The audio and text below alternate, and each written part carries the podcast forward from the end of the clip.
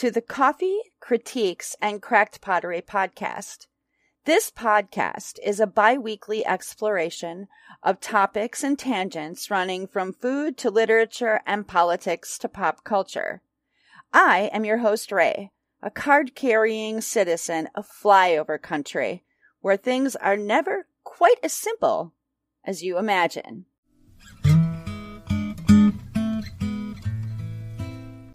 You are joining me for the third episode of Coffee, Critiques, and Cracked Pottery. That's right. Three whole episodes. I'm actually surprised it lasted this long. It's tough, you know. The pressure is killing me. I'm just kidding.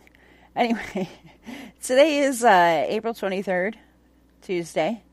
But it's like almost 10 o'clock at night. I know, I know I should be in bed at my age, but you know, I'm not. Um, so I been kind of putting off doing this bit of the show because I don't know why. I think I was just still trying to recuperate from last weekend. I worked the flood run, which is kind of a many decades long traditional event. I think money goes to charity and some other stuff, but it's for motorcycle enthusiasts who drive around the upper pools of the Mississippi between Minnesota and Wisconsin. It's pretty cool. The weather this year was really great for it. Um, and of course, they call it the flood run. We don't always have a flood, but we do this year. In fact, yesterday, the Mississippi up here on the pool that I live on crested at 15.0 one feet yesterday. So we actually have a flood. It's not like a big thing right now, but when it's like this and kind of sustained high water early in the year, if we get a lot of rain in like May and June, it can get kind of hairy. Um, the last time we had like a super bad flood where I live right now, it was 1965. But I mean, there's been a couple. I think 2013, we had some pretty significant high water here. And uh, if I remember, 1997 was also a really landmark high water here along the upper Mississippi between International Falls and in Iowa. Um, other places for places further south, I don't really pay much of attention to. I suppose I ought um, but I don't really because it's not necessarily going to impact us up here.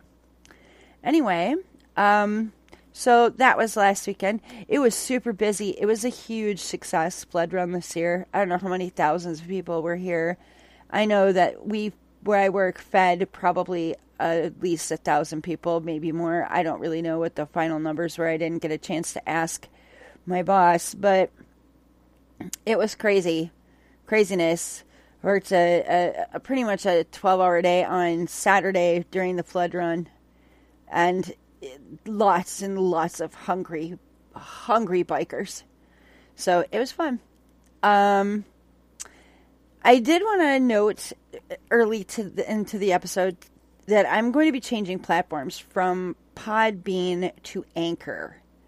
And just a brief why is because these podcasts have been kind of long and I like to do things with a good amount of quality to the sound. And I've had to like squish and compress my Podbean podcast so much in order to stay under their monthly cap for data that it's been kind of a pain in the butt. And the other is that I think, based on my cap for data, I'm not going to be able to get two episodes a month on Podbean really. So, at least now without paying their premium, and I right now am just not financially in a position where I can afford that. Um, I left my fancy, high paying job because it sucked to go into waitressing, which is really hard but doesn't suck.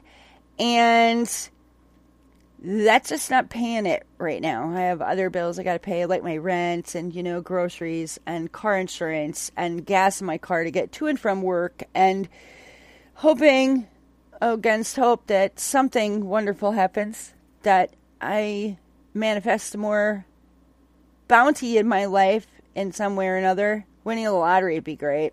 Um, but at any rate, I really can't afford that. And um, so Anchor is free. And they do, I think, a really good job of like spreading your content out across several different platforms. So I'm going to just, you know, kind of make the hippity hop over there. If I can get this episode on Podbean this time, that'll be great. And if I can't, well, I'll let everybody that is following me, I hope, know on Podbean that they can follow me on Anchor or they can follow me on Spotify or any of the other five platforms now that this podcast will be available through Anchor as they distribute it. So, which is super cool. Um, so I'm gonna I'll post all that stuff in the show notes. That's the other thing too is I get actual show notes at Anchor as opposed to like the 250 character limit that I get to describe whatever it is I'm going to be doing on Podbean unless I want to pay ten dollars a month to use their service, which isn't a lot. But like I said, I right now I'm just don't have the financial wherewithal to do that. Um, I don't have enough of you guys that I would even feel comfortable doing a Patreon, so that I could afford that.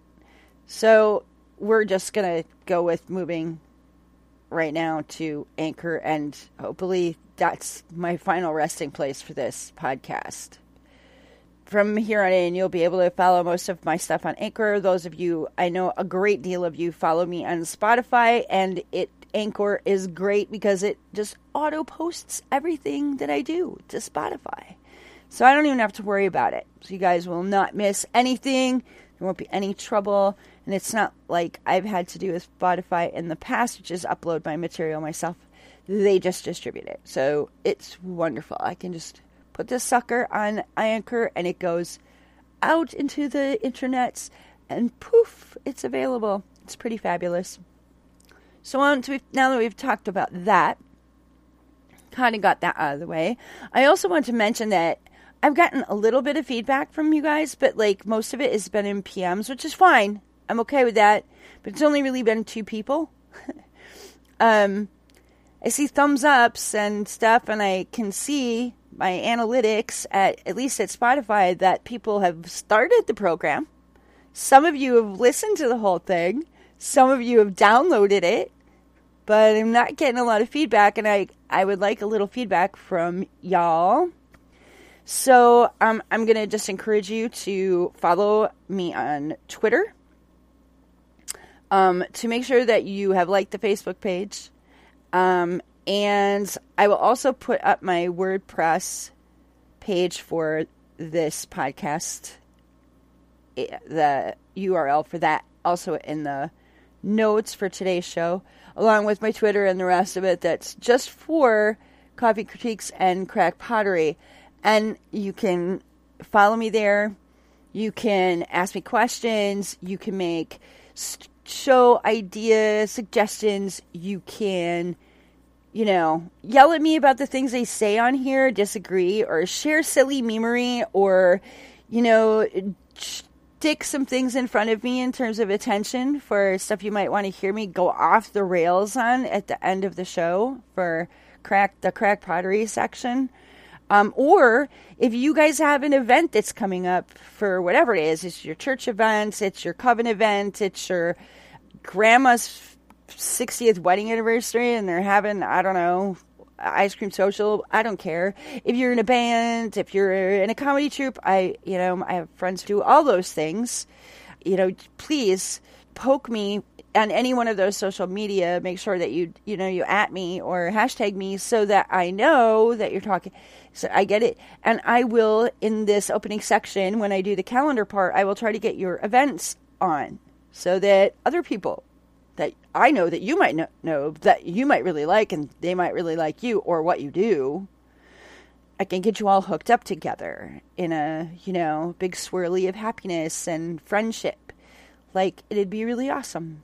because that's kind of the idea of doing this. And also, you know, selfishly, I promote things that are going on where I live because then if any of y'all get a chance to come up my way and I'm not inundated with other things to do, you know, we could hang out or we might run into each other somewhere and you can tell me to my face that you think my politics are stupid.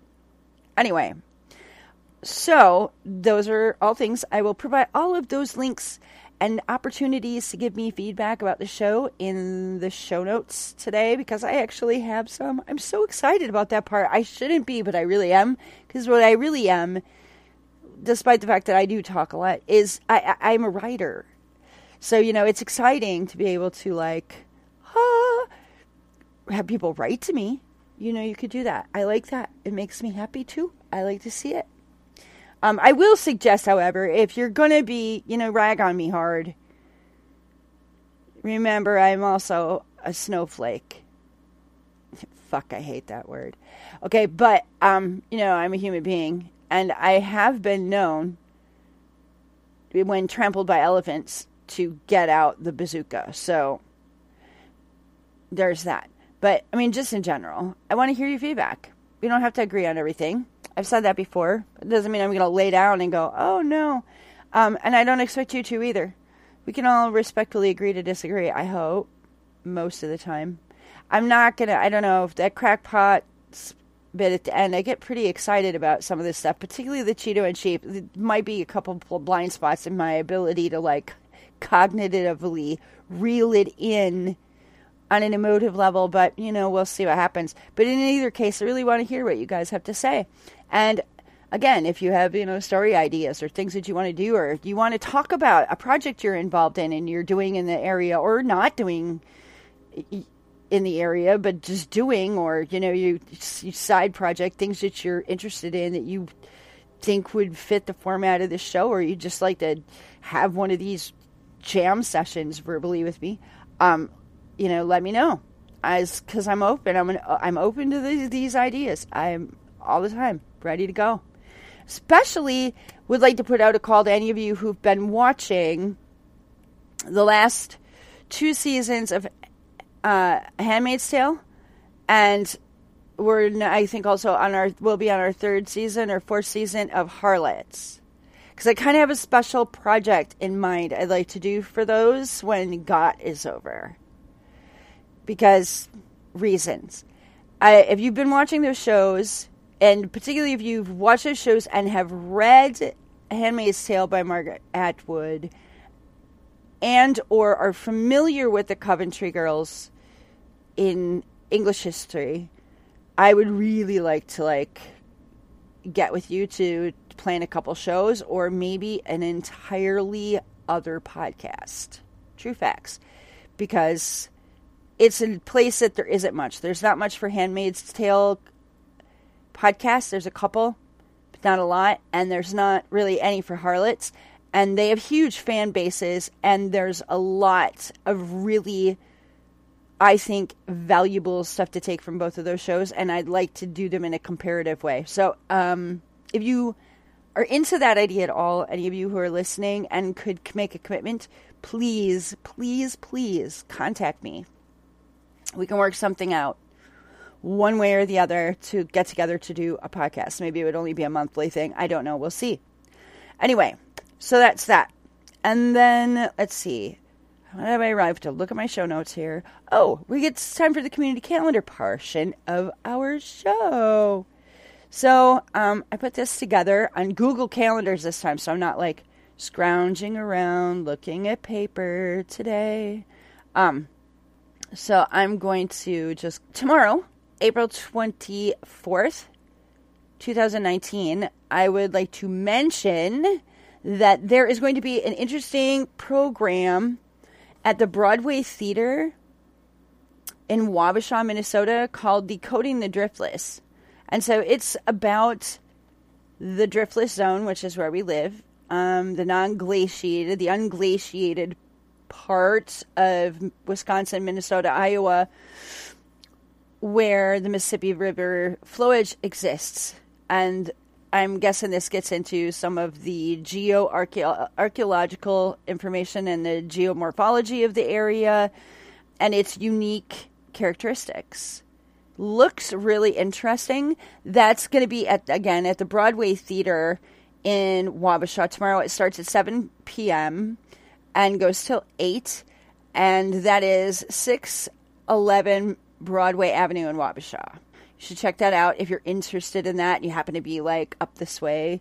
Say you're going to Wabasha for dinner, or maybe up to Nelson for barbecue for dinner, or you just happen to be around and you have a reason to be in Wabasha, or you live in Wabasha. I know maybe one or two of you do. That might be something you want to check out. Um, and then let's see.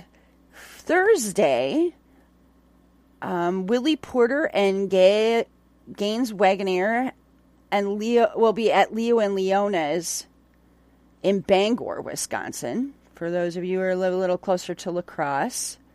Um, and that is W1436 Wisconsin Highway 33 in Bangor. That's where that's at. Some music to check out on a Thursday night. It's kind of nice, and that's a pretty drive. It's 7:30. You know, you get the sunset thing. You could just like go on out there, hit. Um, there used to be some pretty good places to eat out that way. If anybody knows any good spots like in that valley there, um, current ones, because I mean we could talk all day about things that used to be there, but I haven't been out to Bangor in ages. However, um, Leo and Leona's I have heard of and heard good things, and um, Willie Porter and Gaines and Wagner should be fun. Or Wagner, Gaines and Wagner, maybe. Um, local. Um, let's see. Uh, we have on Friday, the 26th, a few things. Um, the first, or a couple things. The first thing is there is going to be a program called A Thousand Clowns at the Wabasha Public Library. Now, this is at 168 Allegheny Avenue in Wabasha. It starts at 6:30 and I think it goes to 7:30. It's just a program about clowns, the history of clowning, and the art of clowning, which I think is really cool. You should check it out if you're into clowns and are up this way. And then, because I have to give a huge plug to my homeboy, Mark Croft. If any of you are down by Fitchburg tomorrow and have the opportunity to stop at Yahara Bay Distillers at 6250 Nesbitt Road in Fitchburg, if you get there by 7:30 tomorrow, you will get to hear Mark Croft the guy who does the music for my intro and my bumpers. He's amazing. He's a super sweet guy, guys, and he's just really a talented musician. You should definitely check it out. Now, Saturday is a super busy day. There's a shitload of stuff going on Saturday this week. The first thing I want to mention is that for anybody who is or was involved with the Tamarack um, or Maplewood School out here, you should probably check out. They're going to have a school picnic actually out at the Winghaven Pizza Farm, which is at N 18057 Grover Lane now, I don't know if anybody who hears this actually has anything, any connection to that school, but it is something that's going on. And for those of you who might or might know someone who does, check it out. It's at 12:30 p.m. tomorrow, or um, Saturday during the day, and goes to like 1:30. And then this one is super cool. I love this.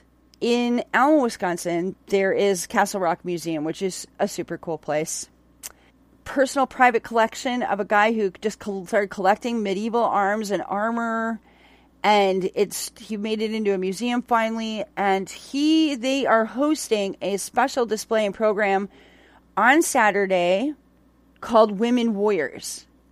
I have to work, so I'm going to miss this thing, but if anybody goes to it, I want to hear about it. I want to hear what I want to hear about the whole program. I want to find out if it was good, if you enjoyed it, if you went at all. It starts at 2:30 and runs to 3:30. I believe those are the hours at Castle Rock Museum, which is 402 South 2nd Street in Alma. It is super cool. And even if you don't come up for that program, you should come up sometime and check out that museum. Fire in the Shire comes in in June sometime, and it's the local Ren Fair thing, and that's another good time to come in and check out the museum. Now, there is in La Crosse Todd Snyder with the Staley Brothers at the Cavalier Theater, which is at 118 Fifth Avenue North in La Crosse. They start at 7 p.m. It's a thing to check out. Some more music, local-ish. And then Ryan Howe is having a birthday bash at the Popcorn Tavern in La Crosse at 308 4th Street South in La Crosse. And that starts at 8.30. So you could literally go from the Todd Snyder gig um, at the Cavalier and then bop down to the popcorn after a while and check it out. Kind of like hit two things at once because they're only like eight blocks apart. Okay, so the next thing I've got on the schedule here is Thursday, May 2nd. Ryan Howe will also be playing at in Brownsville at the Saxon Hall, which is at 20 or 702 Main Street in Brownsville. He starts at 6. So there's some music again on a Thursday night. Thursday night music sounds like a really great idea to me. But this is a huge week weekend. There's a lot going on this first weekend in May. Beyond Beltane taking place on Wednesday. Tuesday night, Wednesday. Which is, for those of you don't know, is the Celtic fertility spring celebration. And for those of us who are paganly inclined and um, Celtic in origin, or even just love it, um, it's kind of a big deal. So that's on Wednesday. So you know, it's a, it's a thing. Um, I would sing you some Jonathan Coulton right here, but maybe it's not appropriate. I'll probably just link that video on Beltane because I usually do. Anyway, so um, I'm just going to mention then that Midwest Music Fest, the Winona weekend of that, begins on Friday. Ticket prices and all that stuff are available on Midwest Music Fest Facebook page. I would definitely Google that if you're at all interested. But it starts, I believe, at 3:30 on Saturday or Friday night. Friday afternoon in Winona. There's a bunch of good bands that are going to be playing different venues all over Winona. And to be perfectly honest, since it's the originating weekend and the originating location for Midwest Music Fest, I know this is going to sound really crappy because I grew up in La Crosse, but I'm just going to plug this. The Winona end of the show is way better. Usually. You get better music. I know in the beginning, before La Crosse joined it, there were some really fantastic groups, including Porcupine, which is a local band. They get classified as Minneapolis a lot, and it's a fair representation, I guess. But I mean, I grew up with Casey Virak, and he grew up in La Crescent. I grew up in La Crosse. We knew we would have known each other since we were like freshmen in high school. So, like, Minneapolis is not really a thing. But anyway, I mean, it is and it isn't. I, I, I just think we should have more pride in where we, things that are like uniquely from the, the La Crosse area or the La Crescent area or the Winona area, as um, I'm stating here. Instead of everything always get pointed, you know, to either Minneapolis or Madison or Milwaukee, how about if we stand up for our locale? But in either case, Midwest Music Fest is starts that weekend and is the Winona weekend of the show. It tends to be, in my opinion, better. If you're gonna go check it out, you should definitely do that. I won't be able to because I'll be working, but you should go and enjoy the music. Also, that night here in Alma is comedy with Tom and Steph Clark at the Big River Theater, and they start at seven and go to eight. I'm not going to get to show see that show either because work.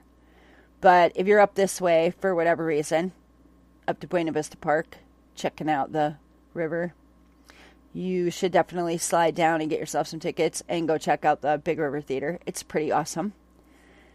And let's see. This is probably the premier thing that you should or could do if you're in La Crosse or you get too sunburned at Midwest Music Fest in Winona earlier in the afternoon, evening, and you decide to go someplace cool. You go to La Crosse and hit the distillery and get some tapas, and then take your happy butt up to the Cavalier Theater and see live from La Crosse. Because they are my friends and they are fucking hilarious. I don't say that lightly. I say that with all the emphasis on my syllables I can. It's they're fucking great. They're a great comedy group. You will be sad if you miss them. The title for this week's this month's show or this season's show rather is like a real boy. I'm not even sure I want to know what that means. Maybe Mike Bubbers will tell me, or the guy who does Millennium Fandom, or maybe Steve Walker will tell me. He's the director for Live at La Crosse, one of my very, very best friends ever in life. But I, it scares me because I have a feeling there's a story behind this, and it's the sort of thing that will make me laugh until I cry. So there's that. They're fabulous. These both of those two fellas are involved in this group, as, as I mentioned, and and they're really just fabulous. Funny, funny shit. And Steve's wonderful wife Michelle is also in it. She's freaking hilarious. Someday I might dig out some some video I have on my phone. I actually have video of her compromisingly drunk saying some pretty funny stuff, and I have some video of Mike Bubbers too. I think still on my phone from after a live show that I attended a few couple years ago. But anyway, they're going to be playing at the Cav. Um, if you don't know where the Cav is, that's terrible you should know where the Cav is. It is at 118 Fifth Avenue, North La Crosse. I don't know the address, see, because I grew up there. So, like, I just know where it is. But you need to check it out. You need to check it out. If you don't have it, you, you just, you should go because it's, they're great. They're really funny. And I can't diss my roomie so you could definitely, if you're up here and you just don't have the gas money or you're just too tired to go all the way to La Crosse, you can definitely go to Bill's Talk of the Town, which is at 107 Main Street in Alma, and see PB and J play. That's Pete Burkhart and Joe Seeley. definitely check out their show. They'll be doing some some musical renditions, some serenading in the little river town of Alma. Elma. And you don't want to miss that. So if you get a chance, just check it out. And of course, there's probably a ton of shit going on on Cinco de Mayo, but I don't really know anything about it. I couldn't get there. So we'll work towards that at another point. I'll try to post some stuff on Facebook if anybody sends me any links to try to get you all hooked up with the cool, fun things for early May.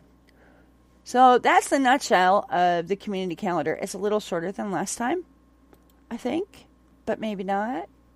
A lot of them sound like fun. I really, I'm, I don't think you could miss with any of those things I've suggested.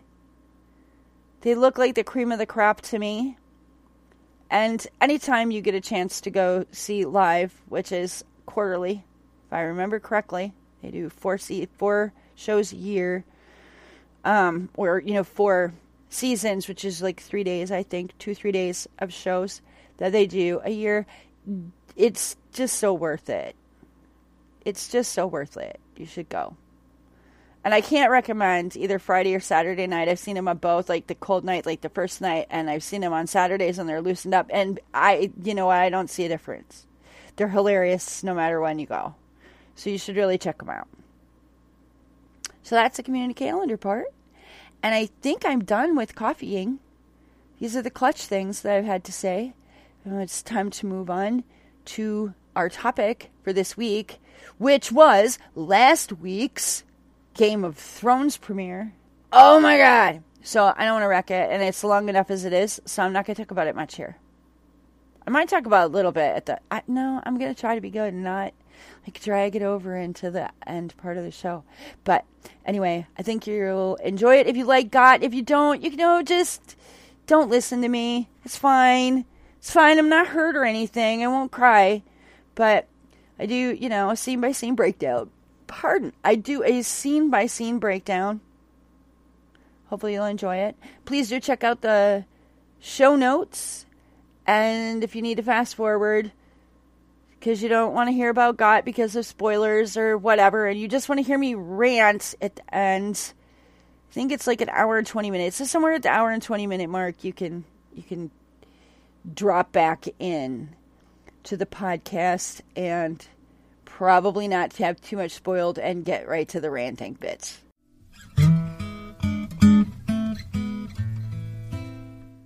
Ba ba bum bum ba ba bum bum ba ba bum bum. Sound familiar? Yeah. So that was my really crappy version of the theme from Game of Thrones. So, like I promised previously, this week's episode is going to basically be a scene by scene breakdown of episode one, season eight, the final season of Game of Thrones, HBO's adaptation of George R. R. Martin's fabulous series of books called A Song of Ice and Fire. So, you're going to have to strap on your panties or strap yourself in. I don't know. Whatever. Find a spot. If you're not a GOT fan, I'm sorry about this episode. Not really, though. Not at all. Um, if you are a GOT fan, I'm I'm also not sorry about this episode because as much as I love Song of Ice and Fire, the books, the show I love little less, a little less, just a little. Okay, sometimes a lot, but I still will admit to anybody who asks that it's fantastic television. So there's that. I'm just not so keen on some of the things that happen the storyline. I kind of got into that last episode. Today, however, we're going to take a scene by scene breakdown. And, uh, you know, last time when we were talking about fandoms, I complained about fan service. This is the other side of this coin. There's some fan service in this episode that I think is fabulous and I'm going to point it out when I see it because it makes me happy. But I watched this episode last night um, as soon as it was available and really enjoyed it. So today I'm doing another watch through while I'm not like squeeing and screaming about how excited I am that here's the show so that I have a little more time to percolate and think about it. And the takes for the recording for this episode here, coffee, critiques, and crack pottery will be in between scenes as I watch them. So it's like try to get as visceral of a response to certain things as I can. And please, folks, if you're listening and you're enjoying any of these episodes, any of them at all, please don't be afraid to like drop me some feedback. I definitely want to hear it. And since I'm also talking about that, I'm going to let you guys know that I have talked to my great friends Mike Bubbers, who runs Millennium Fandom. He and I have agreed we are going to get together after the close of season eight and do a crossover coffee critiques and Millennium Fandom thing about GOT. So stay tuned for that. It'll be a full season breakdown, I think, and maybe by then Mike will be ready to like talk about some of the past seasons as well. So we're got my hands, got my fingers crossed. Let's go. First and foremost, I want to mention that these new opening credits are really pretty cool. I was so anxious for the action on screen to start last night that I was not paying as much attention to those as I might have wanted to. That and I think HBO's streaming service last night was a little less than clear for me here because there's so many people trying to watch the episode last night at the same time I was. So it was a little pixelated and weird, but today on this second watch through, I'm just going through the credits now and it's it's actually pretty cool. I like the changes that they've made.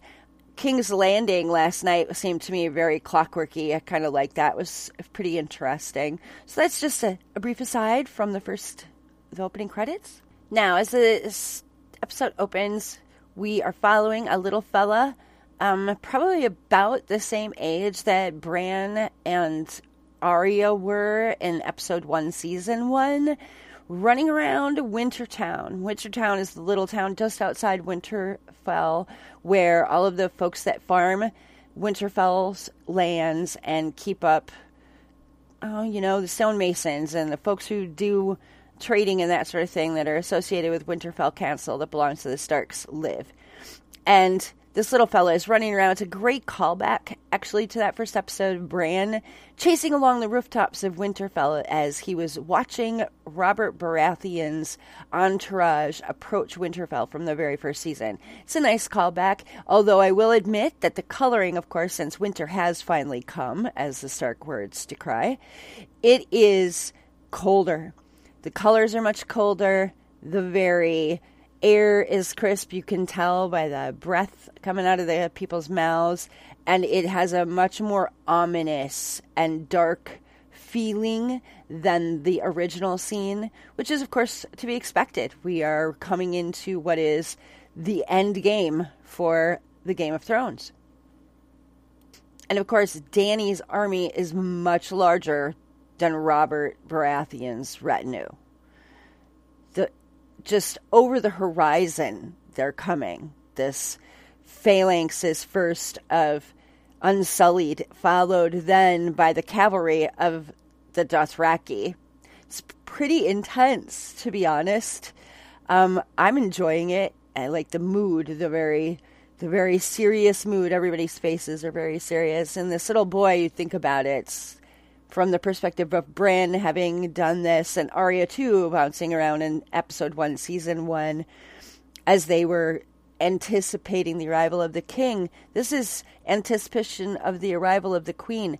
But the people, of course, we get much more a feeling and a sense of the small folk because in episode one, season one, it opens really on Winterfell's courtyard, far more so than it does in Wintertown. And so we're not really exposed to the small folks' view or opinion of Robert Baratheon, but we are definitely getting a very quick sense of the small folks' response to Daenerys Targaryen's arrival, along beside Jon Snow, who last season they had their lords, their liege lords, had named as King of the North things have very much politically shifted since last season, and we are actually getting, for the first time, really a sense of what the small folk think. And it doesn't seem like they're horribly impressed. And now Daenerys and Jon come into view, and wow. So they look pretty boss on those horses, although it's interesting to note that Jon's face is sort of grim he I think he expects this is not going to be the best time he's had in a while. And Daenerys looks oddly uncertain and a little scared, which makes some sense. She really has spent all of her time learning Kingcraft in Essos. And in doing so, she also created war, chaos, havoc, and bloodshed everywhere she went. And that was when she got there and when she left. I'm not sure, based on what we've seen in the show, that she really is fit to lead any group of people beyond the Dothraki, who seem to think brute force is the way to go. Most of the folks that are city dwellers and quote unquote civilized individuals, despite the talking of her hand, Tyrion and Varys and other sundry other characters that have been around her throughout, they have some confidence in her abilities, but she has yet to really show the long, on the long haul a real commitment and capability of caring about the small folk. She freed all the slaves in Essos that she could get her hands on to free, and some of them are definitely well disposed to her, but at the same time, she completely upheaved their economic system and left a lot of people without a way to survive, which becomes a political football a bit in previous seasons of Game of Thrones and definitely within the books. Moving from Jon, they cut then to Arya, who is actually in the crowd with the folks in Wintertown and not in the courtyard at Winterfell, anticipating her quote unquote brother's return and Daenerys Targaryen's arrival. And she is both happy to see John, but there is definitely a undercurrent in her eyes and her body language about whether or not she trusts this whole thing. And I think that's a reasonable position for Arya to be in. She's not really in a place to be very trusting of anybody. And if y'all watched last season, you know that it took a little bit for her and Sansa to warm back up to each other as well. So we'll have to wait and see how this plays out. But Maisie Williams is doing a great job right now, kind of showing us the internal workings of what goes on in Arya Stark's head. As Jon and Daenerys pass Arya, Jon, of course, does not see Arya, but Arya remains in the crowd. And it's interesting, you see the cart in which Varys and Tyrion are riding. Behind them, however, comes Sandor Clegane, the Hound, Arya's long term traveling companion for a couple seasons in the midst of the series. And there's a, an interesting look on her face there, too, of both happiness, maybe, and admiration, I think, and worry, concern. He used to be on her list, her list of people that she was going to kill. And she admitted while she was in the House of Black and White that that list got shorter by one because she'd let him off the list. And right behind Sandor Clegane comes Mr. Gendry. Gendry, I think it's stone. It's no. What is it? I can't remember now what the lands around King's Landing, bastards born in King's Landing or thereabouts, what their last name is. But Gendry is Robert Baratheon's bastard son. And he traveled with Arya for a while too when she first escaped King's Landing, of course, under Yoren's care as a disguised as a boy headed to the wall to join the Night's Watch, where she knew that her brother John, or her quote unquote brother John was. But Gendry and her got very close, and to the so close, in fact, that Gendry was the first person other than Yoren who knew who Arya actually was, and that she was a girl and not a boy. There's been a lot of talk amongst the fandom that that's a ship they'd like to see is at the end of this, if Arya survives and Gendry also survives, that those two end up together. I'm not really sure if Sansa's destined to have a ship. I don't know, man. She's been through a lot of stuff. I'm not really sure she's the sort of girl who's going to fall just fall in love with some guy and marry and settle down and have babies like her mother wanted her to. So following that, we get a sort of a scene switch it technically is, I guess. We have been outdoors and now suddenly we're inside the cart with Tyrion and Varys. And they discuss the weather, which is pretty amusing. There's some, you always get with Peter Dinklage's portrayal of Tyrion these kind of crack one liners, and it's become a part of the relationship between Varys and Tyrion to have this little bit of clippy back and forth.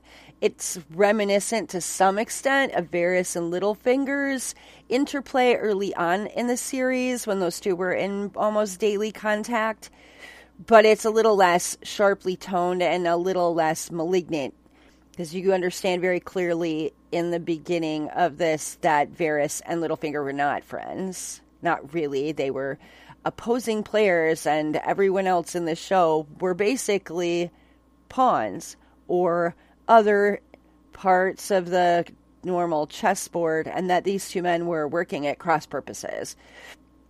This scene is pretty funny. There's another ballless joke, which has become kind of stock and trade between Tyrion and Varys because Varys is a eunuch.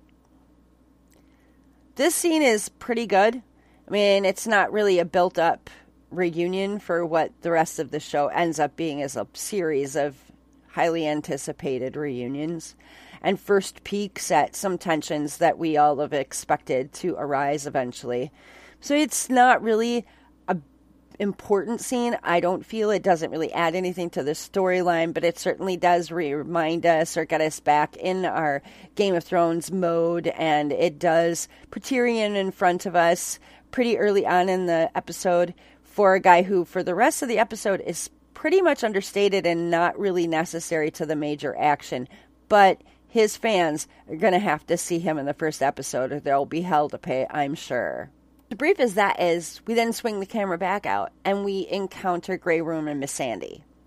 Now, this is an interesting little bit because those two are riding side by side, of course, and we all know that they have their odd relationship as well. But they look really uncomfortable. They are, by nature of the actors, and where their origins are in Planetos, as some people in the fandom call the entire world that encompasses Westeros, which is where most of Game of Thrones take place, and Essos, which is where Daenerys has been before she comes back to Westeros. And these guys come from a place where folks are more melanated, so they look black, as we would use in the common parlance. So they're pretty out of the norm for folks in Wintertown, who are all by and large look to be some kind of Northern European or European or of European descent. And there's some strange looks that interpass between them and the crowds and the rest. I'm not really sure if their showrunners are going to go for some kind of odd racism stuff at some point in this season. We've never really got that feel from any of this stuff. There were some cultural disparaging things that went on between different groups of people, but actual racism based on skin color has not been one of those things that's been delved into in the show. And it seems, for to me, out of place but we'll see where, where they're going with this later in the season, I guess. So after that brief little thing about Missandei and Grey Worm, they swing back to Jon and Daenerys, and they're talking, and Daenerys is still looking a bit perturbed that they're like not throwing rose petals. That the folks at Wintertown are like looking at her like, yeah, okay, so now what?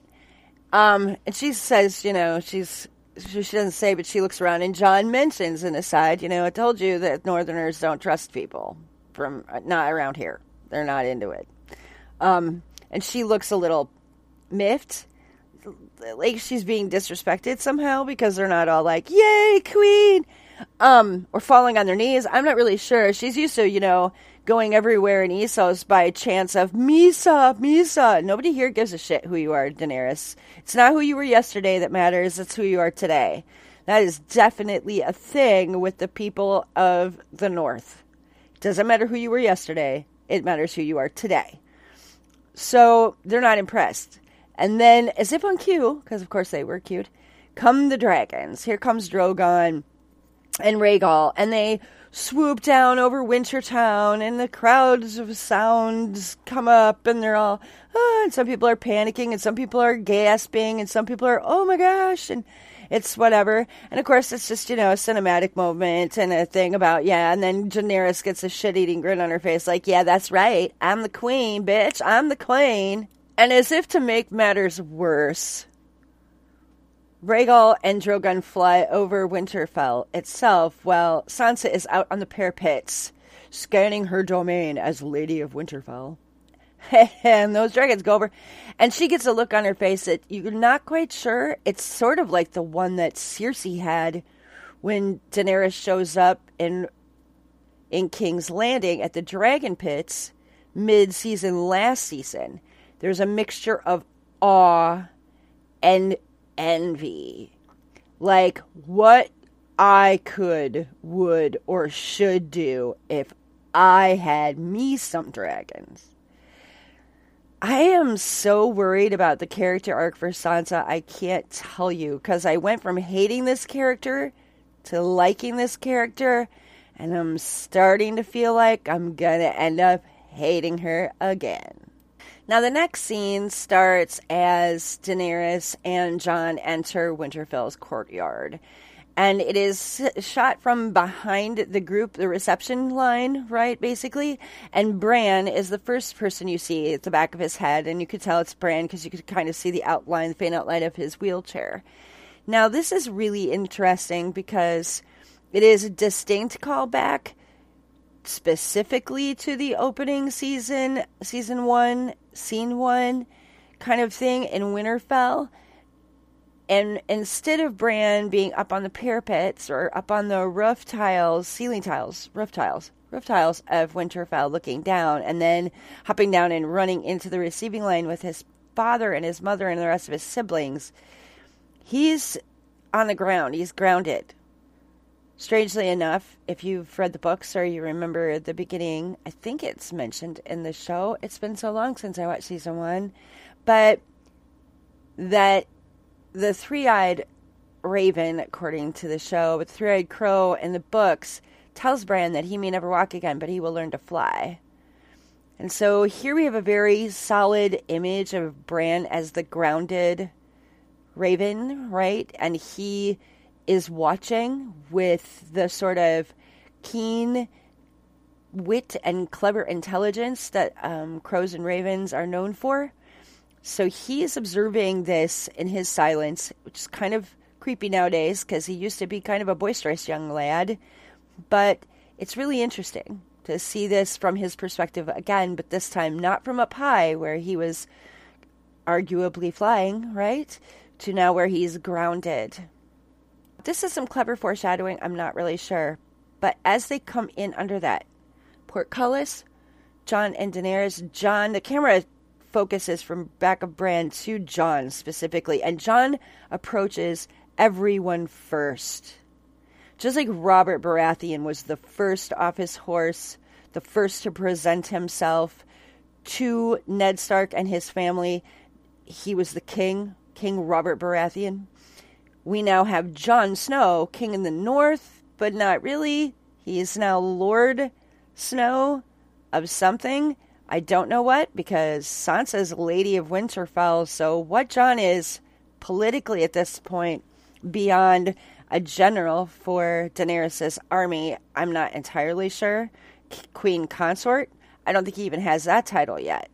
But the foreshadowing is pretty epic because as those of us who've been watching the show and those of us who've read the books know, John is actually the only legal heir to the Iron Throne.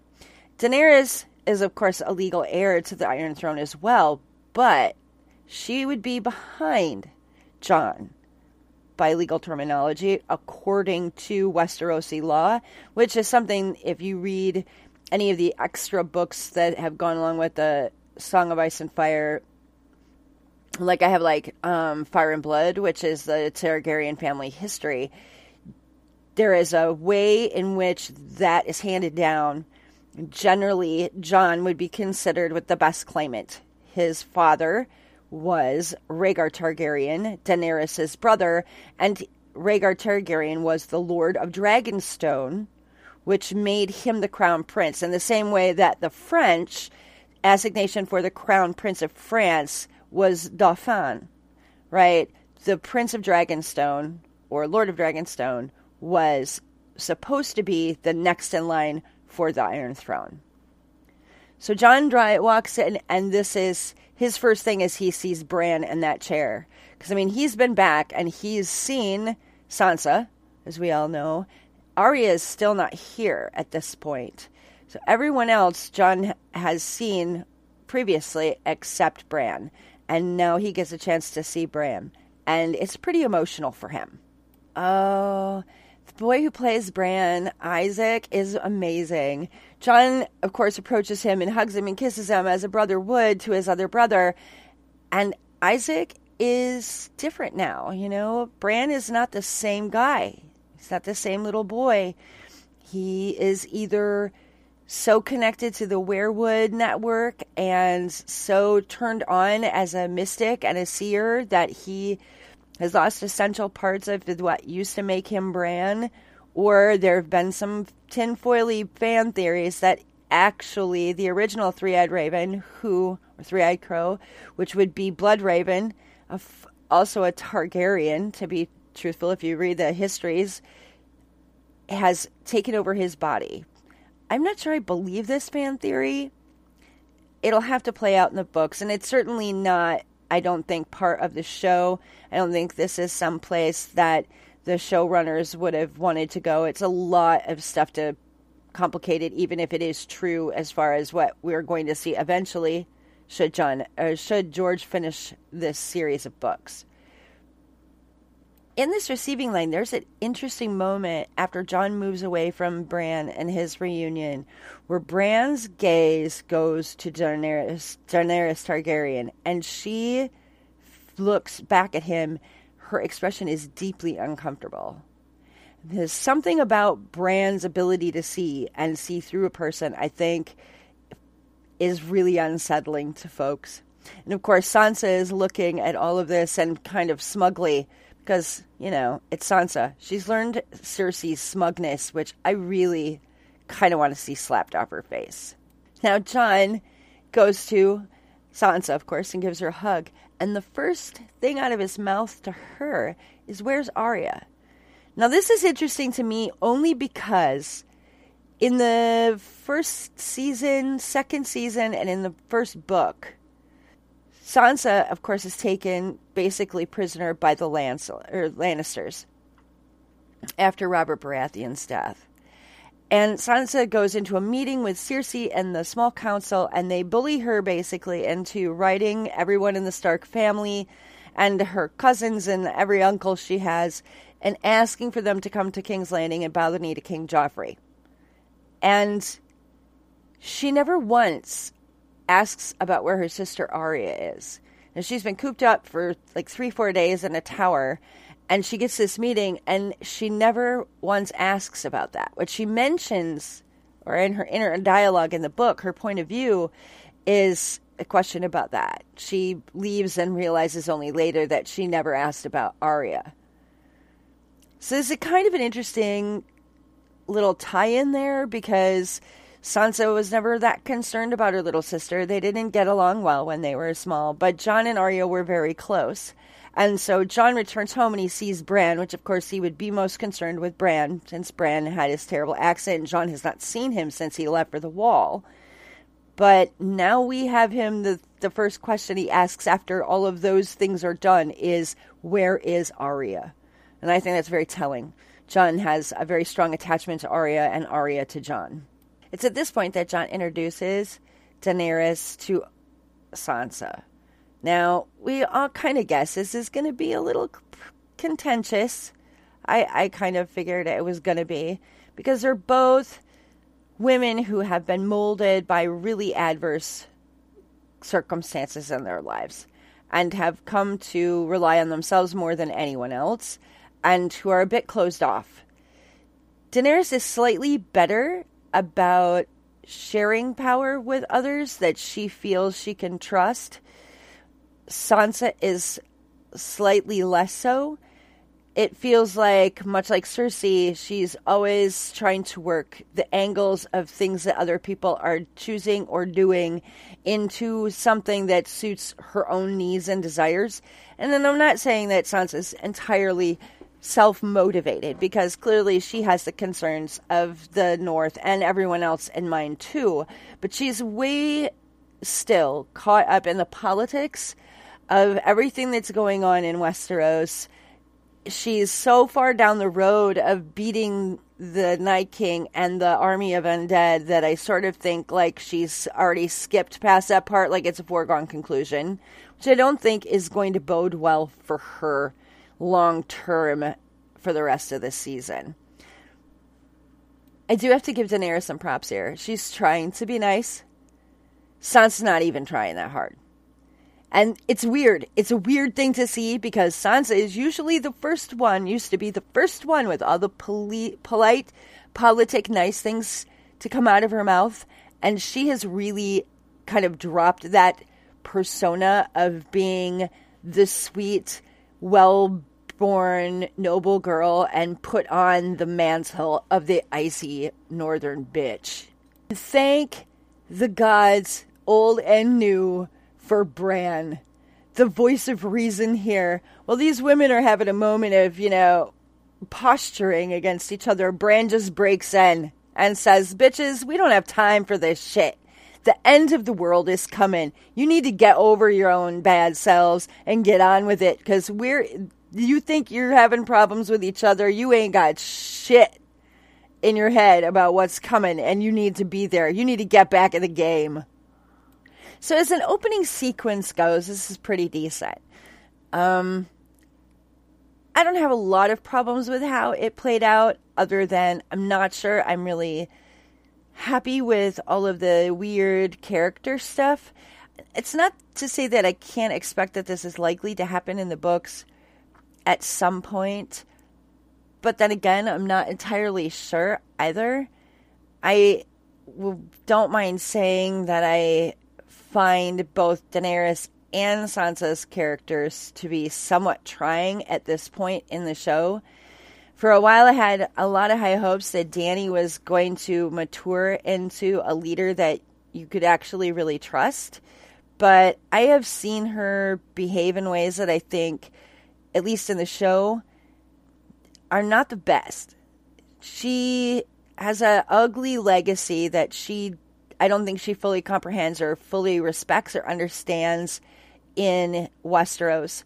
Not that she committed any of the crimes of her forefathers, but she represents a bloodline that brought the people of Westeros through much hardship. As many good kings of the past there were that were Targaryen, there were equal or almost equal numbers of bad kings and a queen who created a lot of bloodshed and hardship. And so she, who really kind of made a mess of Essos. I'm not gonna lie. And even in the books, they don't. They're not. They don't mince words. George doesn't mince words in the books.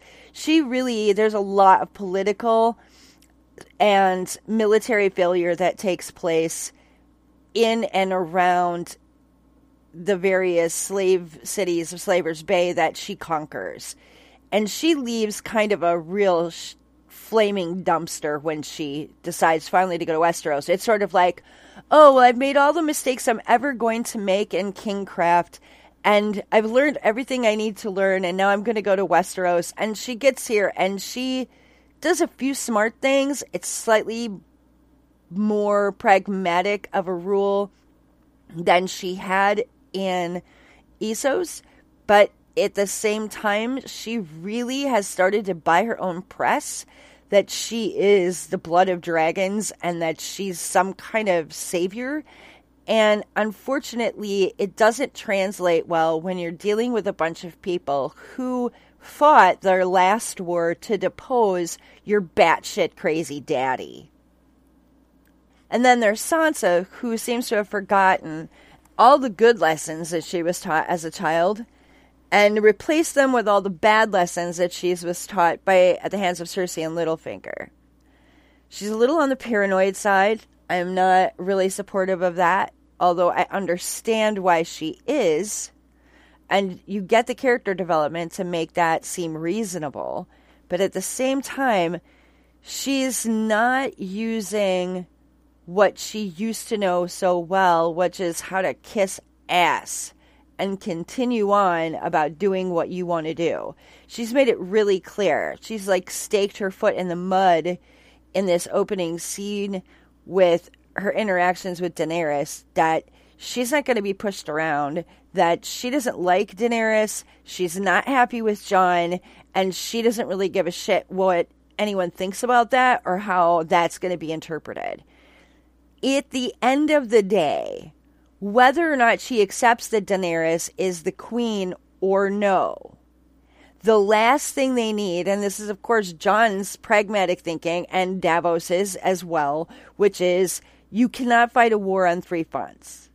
They can't fight the army of the dead, can't fight Daenerys and her army and Cersei at the same time. So you have to pick. You don't make peace with people that you like, you make peace with people that you didn't like because there's a common enemy or it behooves you both sides to do so. And Sansa has not yet figured out that she can't always get it her way, and she's not the most powerful woman in Westeros. At the end of the day, she does not have 100,000 Dothraki screamers, 10,000 unsullied, and two dragons who breathe fire. She has a bunch of battered, beaten, starving, undertrained, and mostly old men and little boys army because that's all that's left in the north after the war of five kings that she doesn't really have what she thinks she has in terms of power. Yes politically she has all these people who would agree with her but it won't make them capable of beating Daenerys or usurping Daenerys's obvious military prowess and forces at this point in order to make a point that Daenerys isn't wanted. If Daenerys decides that she's not wanted enough, she can just go kill them all and still fight the undead. She may not do as great. She won't know the land as well. The Dothraki might have more of a difficult time. The Unsullied might have more of a difficult time. There may be difficulties, but at the end of the day, we all know dragons kill whites. There's going to be some problem there. Granted, there's going to be some dragon on dragon violence, clearly, since the other dragon is now in the hands of the Night King. But at the same time, this just seems like really poor diplomacy, decision making, and political savvy on the part of Sansa. And we had all been sort of led to believe that she had developed to the point where she was an actual political animal here. And she's not really showing it unfortunately. And Daenerys, we know she only has one political animal thing, which is be nice until they tell you no, and then you remind them that you have two dragons and a huge army, and you will literally fucking destroy them if they don't do what she says. That's, you know, which, whatever. I, I I'm just like, that's my answer for why I don't, I'm not too keen on either of these characters right now. Just, I'm just really not. Now, the next scene takes place in Winterfell's Grand Hall. And we have Jon and Sansa seated at the Lord's high table, and Daenerys kind of lurking around in the background. And they're going to go through the roll call of lords, and Jon's going to get called out here um, because they made last time any of the people in the north saw him, they made him king of the north, and then he comes back a Targaryen lackey they're really, really not happy. We do get to meet one of the young lordlings that Jon makes. Much to Sansa's chagrin, this is something that took place, place in last season, so I'm not going to get into it too much, except to say that this is an interesting bit that we have this little lordling um, who later we're going to get a big shocker. Now, as a part of this, Jon, of course, sends them to bring the Night's Watch to Winterfell because the wall's down. So there's no point in the Night's Watch hanging out the wall watching the backside of the Army of the Dead. So they'll have to come to Winterfell to make a stand. What people don't, well, I don't want to wreck that yet, but young lady Lyanna Mormont, who is, if I remember correctly, the granddaughter of Jeor Mormont, who was Jon's knight or commander at the wall, and Jorah Mormont's niece is the lady of Bear Island now and the head of House Mormont. And she is the one, of course she is, to take John to task for the North, saying you call she calls him her your grace to start with, which is the title given to the king or queen in in Westeros.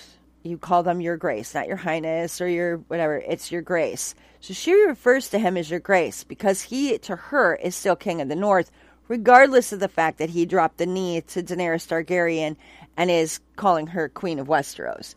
And little Lyanna, she's like, I don't know, eight, nine years old, and she's just gonna rip him a new one here. Everybody loves her, and by the way, she's totally a fan service character because she was only supposed to be in like two episodes, but because fans loved her so much, the writers in HBO wrote in more, way more of her part. Which is okay. This is one of those fan service things. It's okay because I kind of like her. She's a spunky little brat.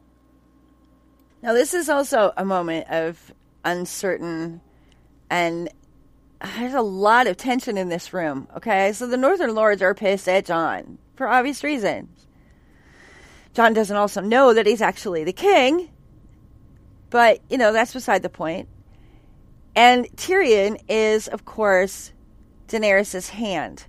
And the last the North heard or knew of at all, Tyrion was a major player in the plot that got Ned Stark, the originating Lord of Winterfell, beheaded in King's Landing at King Joffrey's behest. Like Tyrion was the start fire starter, according to everybody's knowledge, except the most most intimate, which is unfortunate because it'd be great if they just tell people that Tyrion had nothing to do that, but you know why? It just builds all kinds of you know tension. Um, so Tyrion gets up after everybody's mumbling and grumbling and pissed off at Jon, saying, Listen, I could either bend the knee and bring allies, or I could have not bent the knee and then we could have been fighting the army of the dead alone. Which is like, how much more logic do you need? But they're all whining and bitching and pissing and moaning. And Tyrion gets up and says his piece about, you know, hey, if we all live through this, it'll be because Jon Snow did this and we have two dragons and a big army, and the Lannisters are coming. And of course, this does not go over well with the North. They hate the Lannisters. If there was one group of people that they could end, like before, during, or after the fight against the undead, it would be the Lannisters and everything that Cersei and her father Tywin before her had built. They would take it down to the ground with every stone of it. They hate them. And Tyrion is, because he is also a Lannister, is just a symbol of this. And they're really not impressed by his momentary attempt at, I don't know, diplomacy. So I'm not going to qualify the end of that scene because Sansa and Daenerys just stoop to more stupid, angry bitch moment. I hate it. It goes, the next scene goes to the courtyard and Gendry's arrival with all of the Dragonstone obsidian, basically volcanic glass, um, but dragon glass they call it, that was mined back on Dragonstone in last season that we have found out through the process of the seasons. This material can be used to make weapons that kill White Walkers, kill the undead. And so Gendry is unloading his his carts of mined material because Gendry is going to be like the chief blacksmith and armor or blacksmith for Jon Daenerys and the North's army.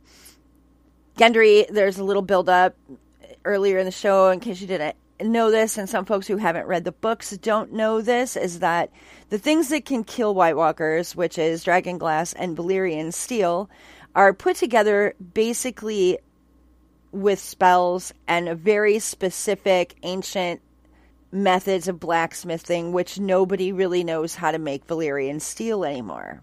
However, Gendry was apprenticed under Tobho Mott, who was a weapon and armor, a weaponsmith and armorer in King's Landing, who is the only one in Westeros who knew how to rework Valyrian steel. In other words, he could take a Valyrian steel of any kind, a, sword, which he does with Ned Stark's sword, ice, melt it down, and then makes two new Valyrian steel swords out of that one sword without wrecking it. And leaving all of the quote unquote magical abilities of the Valyrian steel are intact when they're this is done. So Gendry apprenticed under him, and he was one of Gendry was his best apprentice student.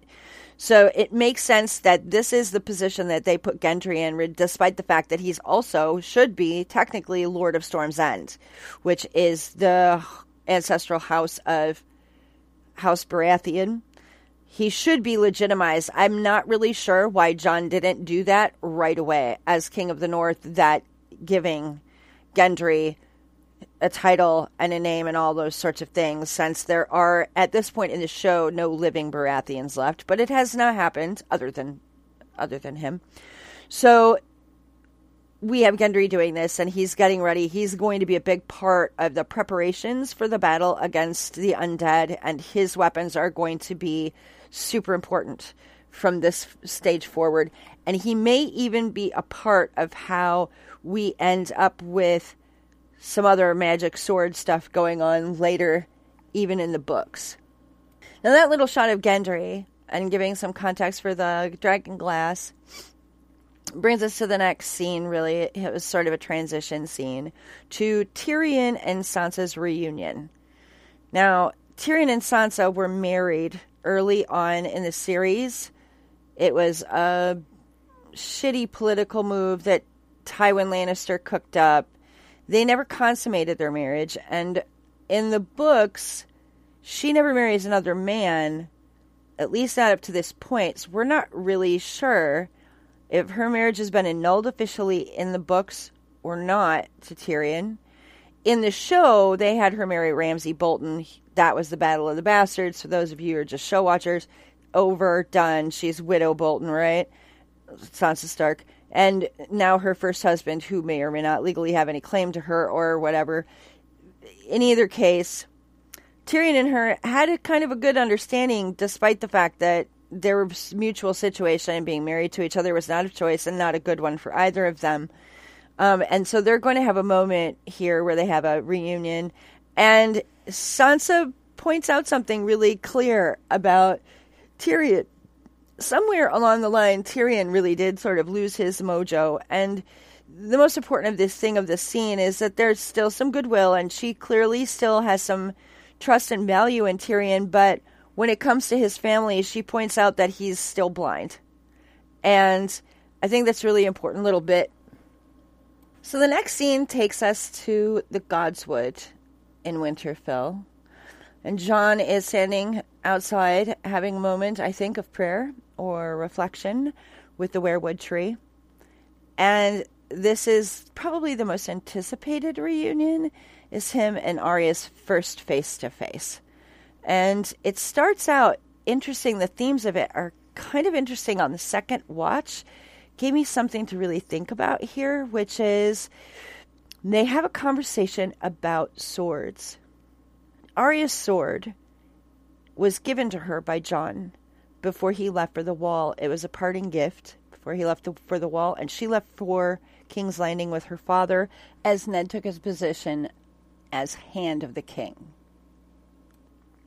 And she named it Needle because he told her all the best swords have names. And of course, he she takes it out and he asks her if she's used it. And as we who've been watching the series know she has a few times. She's been forced to use it. And then she wants to see his sword and he pulls out longclaw which belonged to Jeor Mormont. It is the sword or was the family sword of the Mormont house.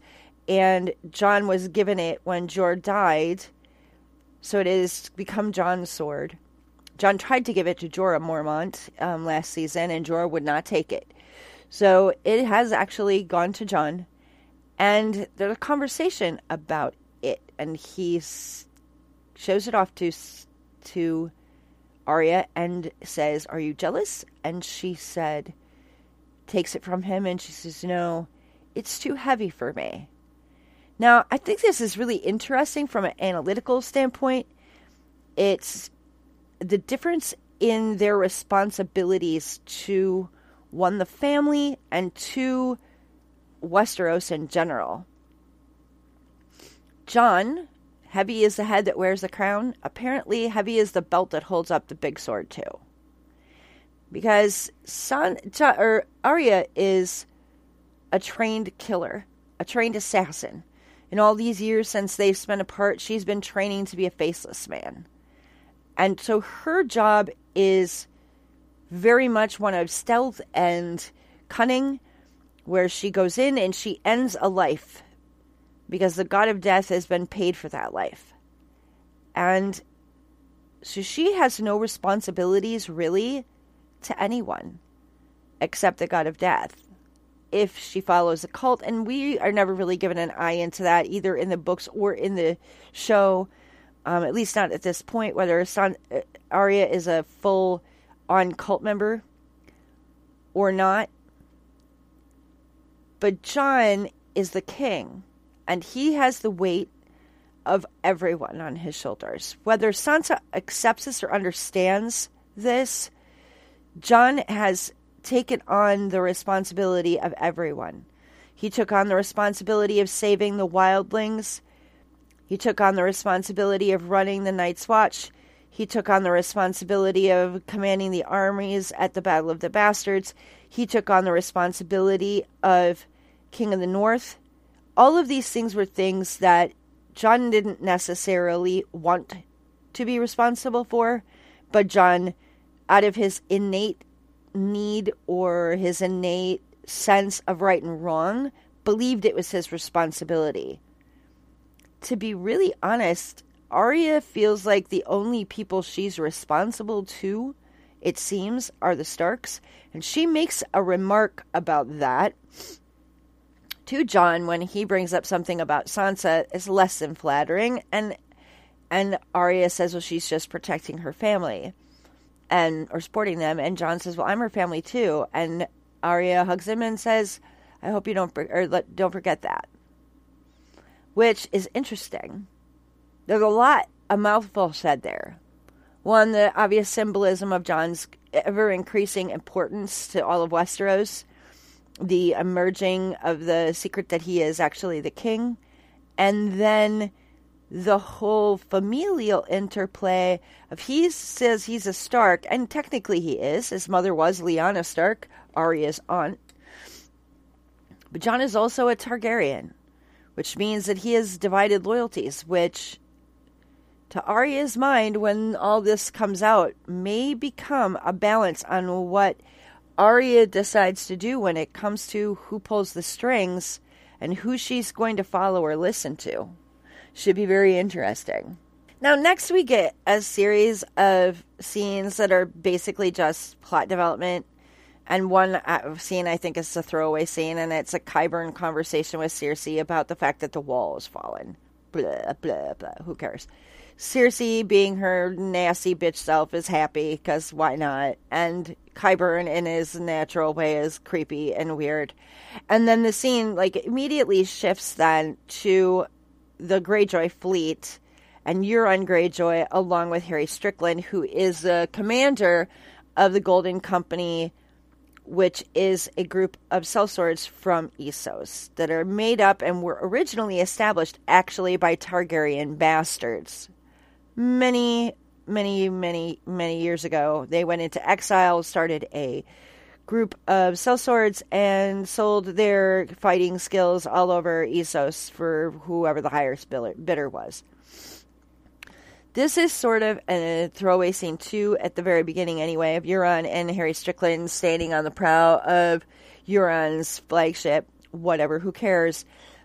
But later in this scene, Euron leaves Strickland's side and goes down into the captain's cabin where he is keeping his niece, Yara Greyjoy, or in the books, Asha Greyjoy, prisoner.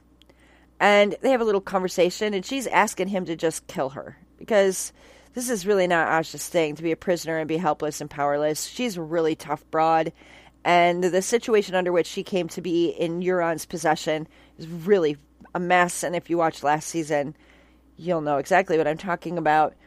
And he refuses to kill her because he has plans for her.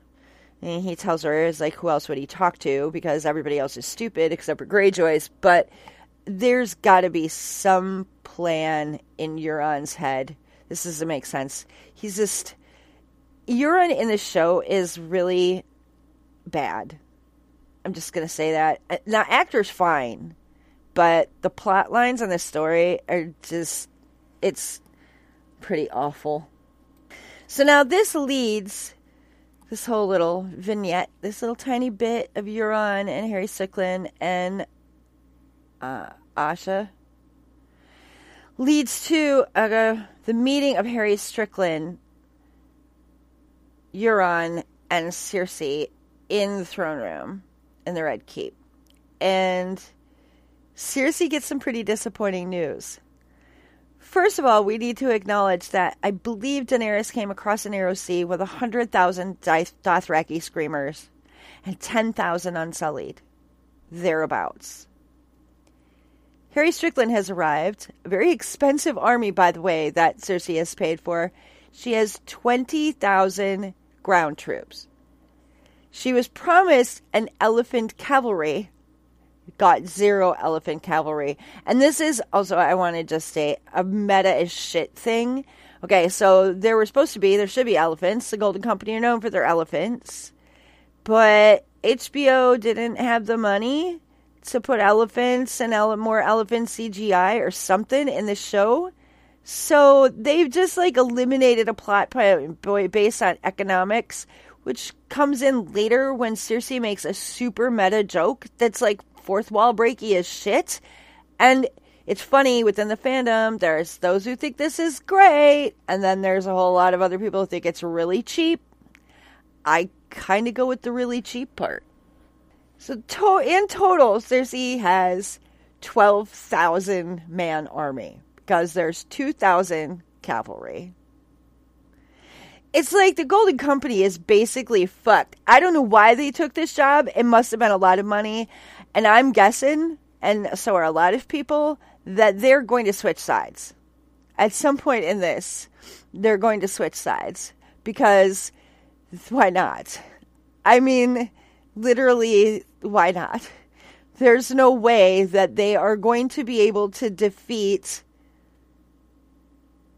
Jon and Daenerys's army, and even less likely to defeat if Jon and Daenerys's army succumbs to the undead, that they're going to be able to defeat the 100,000 undead, the 115,000 of Jon and Daenerys' army who are now undead and three undead dragons. Because if you think the Night King's only going to take one of them, if he kills them all, that he's only going to, yeah, it's going to be a shit show. Cersei has basically decided to sit this out, thinking that somehow, if it doesn't work out for Jon and the rest of them, that she's still going to come out ahead. She's, there's a lot of discussion within the fandom of her low cunning is absolutely true.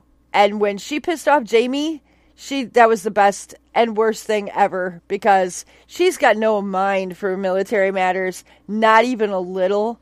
And it's not it's not her fault really because honestly, her father Tywin also is not was not a military man, not good at it, despite rumors to the contrary. He mostly just did horrible, committed war crimes and terrified people, so they just did what he wanted. It's not really a military strategy, he's not really good at tactics. So it's a fuck Joe. And she is just found out basically that she's got saddled with a fuck show herself. So I don't know. She it's kind of a great scene because it goes from bad to worse because at this point also Euron promised her that he would transport this army and he promised her his ships and he promised her all this stuff if she promised to like be like let him be her consort king consort or queen consort or whatever. It like they were gonna she basically sold off her pussy for this. And in this scene he reminds her wait now i've delivered on every single thing you asked for. Where is the poontang and at the end of this scene, she ends up having to pay up because the Lannister always pays their debts. Oh, it's glorious. This is one of the only good things about this whole bit here is that Cersei so deserves this. She still thinks somehow in her addled, crazy head that this is all going to work out. But honestly, this is this is how low she sunk, and this is how bad their situation really is. And when Harry Strickland, I think, figures out what the odds are for him and the Golden Company, since he's already got some of the money, might as well just kill Cersei and plunder King's Landing, take the rest of the money, and then go get the fuck out of Westeros or join the other army. Because honestly, this is not going to go well. Now, before we leave King's Landing and after the pillow talk part of the conversation between Cersei and Euron, which really is kind of amusing, except for that bad joke about the elephants, we see what I've been waiting to see. This is probably my favorite scene in the entire first episode.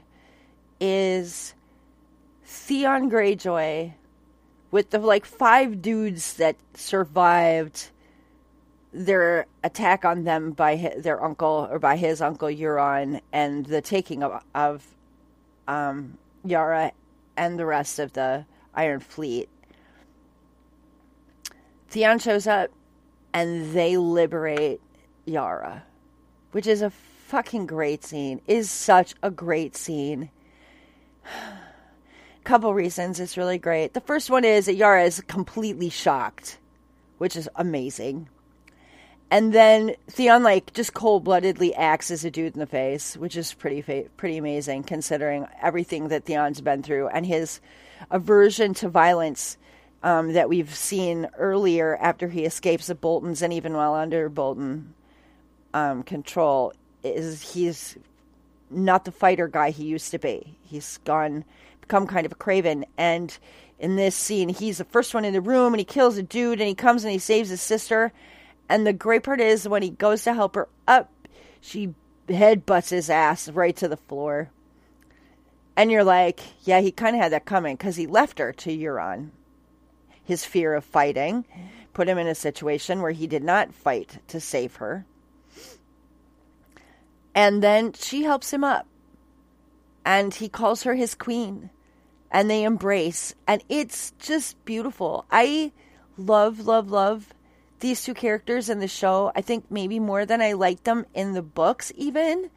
Um, Alfie Allen is just amazing as uh, Theon Greyjoy.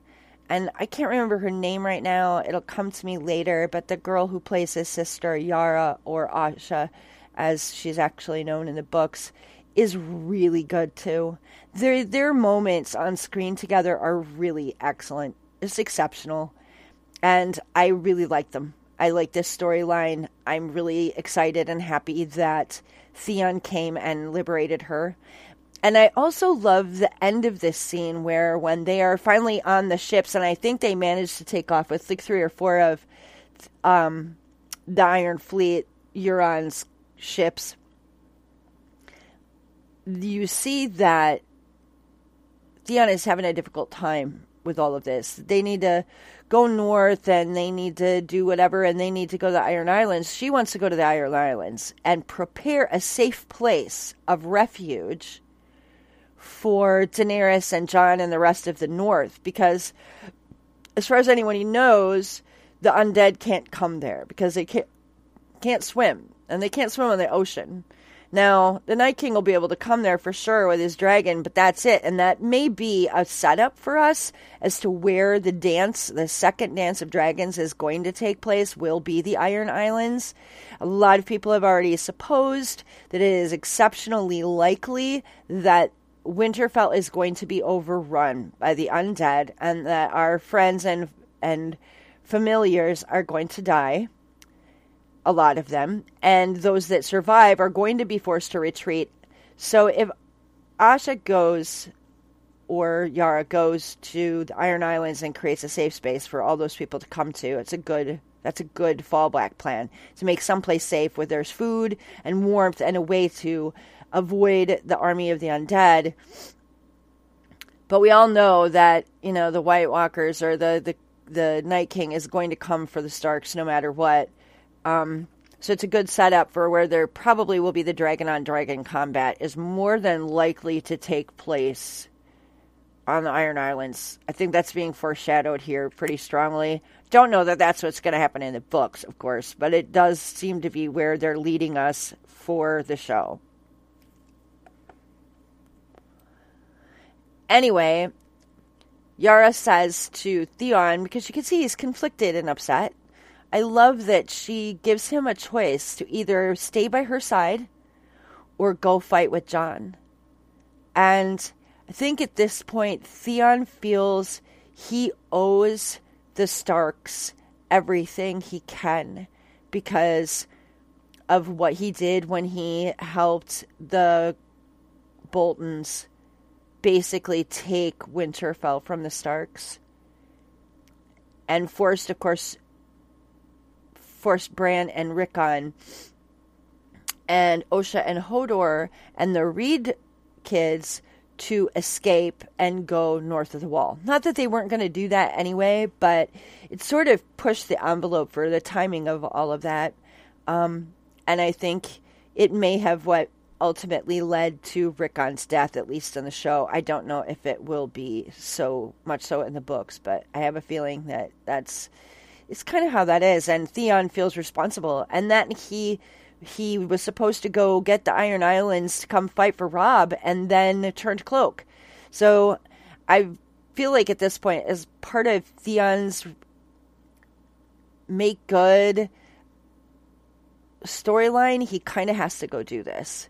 And his sister understands, where his father would never have. Balon Greyjoy would have never understood it, but Yara does she gets it. That part of being a person is the relationships you have, and it can't It, sometimes family is made where you find it, not where you're born to it. If family was where you were born to it, then they wouldn't be in the situation they're in with their uncle Euron. Now, the next scene, it transfers us back now to Winterfell. And of course, it's the Dothraki coming to tell Daenerys that the dragons have not been eating very well. And she gets worried because they're her boobas. And her and Jon go to check on Drogon and Rhaegal. And this is Jon's first dragon flight. Now, for a lot of people this that watch the show and haven't read the books, they may not really get this. There's very, very fucking few Westerosi who were not blood kin to the originating Targaryen family who've ever sat on a dragon before. Now, there's the original Dance of Dragons. There was a war of dragons between one group of Targaryens and another group of Targaryens historically, where in order to pump the numbers up on one side, they did a kind of a thing where they went around and looked for people who might be able, the dragons would accept. Lots of people died. And only very few actually were able to get on a dragon, and the dragon didn't toast them and eat them. And a bunch of those people have been written up as being Targaryen bastards of one ilk or another. The other one that we think might not have been actually Targaryen blooded was just a really smart girl, and she bribed her dragon by feeding it lots and lots and lots of sheep. And the dragon eventually was like, "Okay, she's gonna feed me. I guess I'll I'll let her ride me." So Jon getting on the back of Rhaegal who coincidentally is a dragon named after his father, Rhaegar, is kind of a momentous thing in terms of proof positive that Jon is a Targaryen, and I don't even know if she understands that at this point. I mean, I don't think Daenerys is thinking about these things, but we as outside observers understand that this is a huge deal. Jon being able to get on that dragon the first time and fly it, and Rhaegal doesn't just nom nom him is like quite a big deal. And then there's some weird, creepy, I don't know if it's supposed to be funny or a foreshadowing moment or what, but after the scene of, you know, pod racing on dragons, whatever, and no one cares, is when Jon and Daenerys are kissing and embracing and ooh, and Drogon gives Jon some serious side eye. I'm not really sure what's going on there, but it's a thing. All right, so after that, the next like serious scene change, we come to the forge in Winterfell, and Gendry's working, working, working like a slave. He's working, and he's talking with Sandor Clegane, um, the Hound, and has made Sandor an axe of dragon glass. Which looks pretty cool, although the lighting in these scenes eh, around the forge are kind of crap. So I couldn't really make out any detail on that axe. Maybe somebody else has better screen resolution than me can, but it's clearly a big old broad axe, though, made for Sandor to use to fight undead. It's pretty cool. And Sandor's looking it over, and he's whatever, and being Sandorish, kind of a prick. And then Arya shows up. Now, because those two had a pretty close relationship as traveling companions and and her wanting to kill him and him him being a faithful hound and protector of her. Um there's a little interplay there that's great because the last time they saw each other um, Arya refused to kill him to give him the gift of mercy and kill him put him out of his his misery since he'd gotten his ass royally kicked by Brienne of Tarth. So instead Arya leaves him to die and he, of course, lives. And then she goes to Braavos and becomes an assassin. So this is the first time they've seen each other since, and you, they drop right back into that kind of cold, snitty, shitty interplay between the two of them. That's like kind of like siblings and kind of not. It's an interesting little thing and then that's over, which is a great face to face. It's exactly what you expected. Although I have to tell you, I did as a little fan service moment go, oh, come on, just hug it out. I kind of wanted, I know it doesn't fit with the characters, but I had that thought. Come on, just hug it out.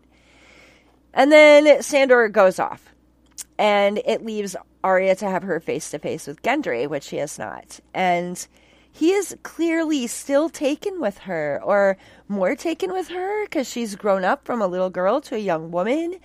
And he's, I think he's attracted and she's, I think attracted, but she's so fucked up from all the shit that's happened to her that I'm not sure. Like I said, I don't know. Everybody wants that shit, but I, I just don't know if it's going to happen. So now we get to a shitty moment between Sansa and Jon where Sansa gets a Raven message from House Glover that they have decided to fuck everybody because Jon's no longer king in the north and bent the knee to Daenerys Targaryen. And Sansa, of course, makes it very clear she does not approve of any of this. And that Jon's being stupid. As far as she's concerned, Jon's being stupid. And to some extent, I guess maybe, but he doesn't have all the answers, and neither does she. And she, I don't know what she would have expected, and I don't know what she thinks they, what their chances for survival against the Night King would have been without Daenerys. I don't know if she thinks she could have wiggled a better bargain out of Daenerys or what. I don't know. But it's shitty. It's a shitty moment, and there's some tension, and I'm didn't like it. I mean, I loved it, but I didn't like it, right? Because, I mean, I don't want them fighting. I don't want Sansa to be such a douche, and I don't want Jon to be dumb. I, these are things. So hopefully, somewhere along the line, either she gets less douchey or he gets less stupid.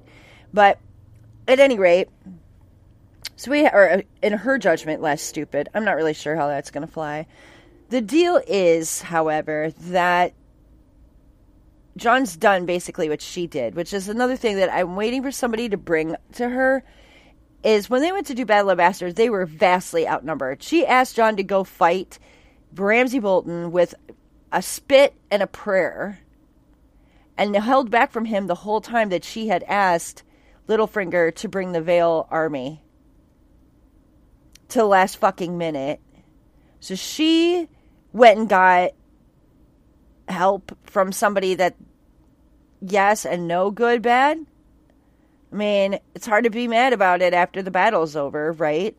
But she did, she played games with the devil to get there.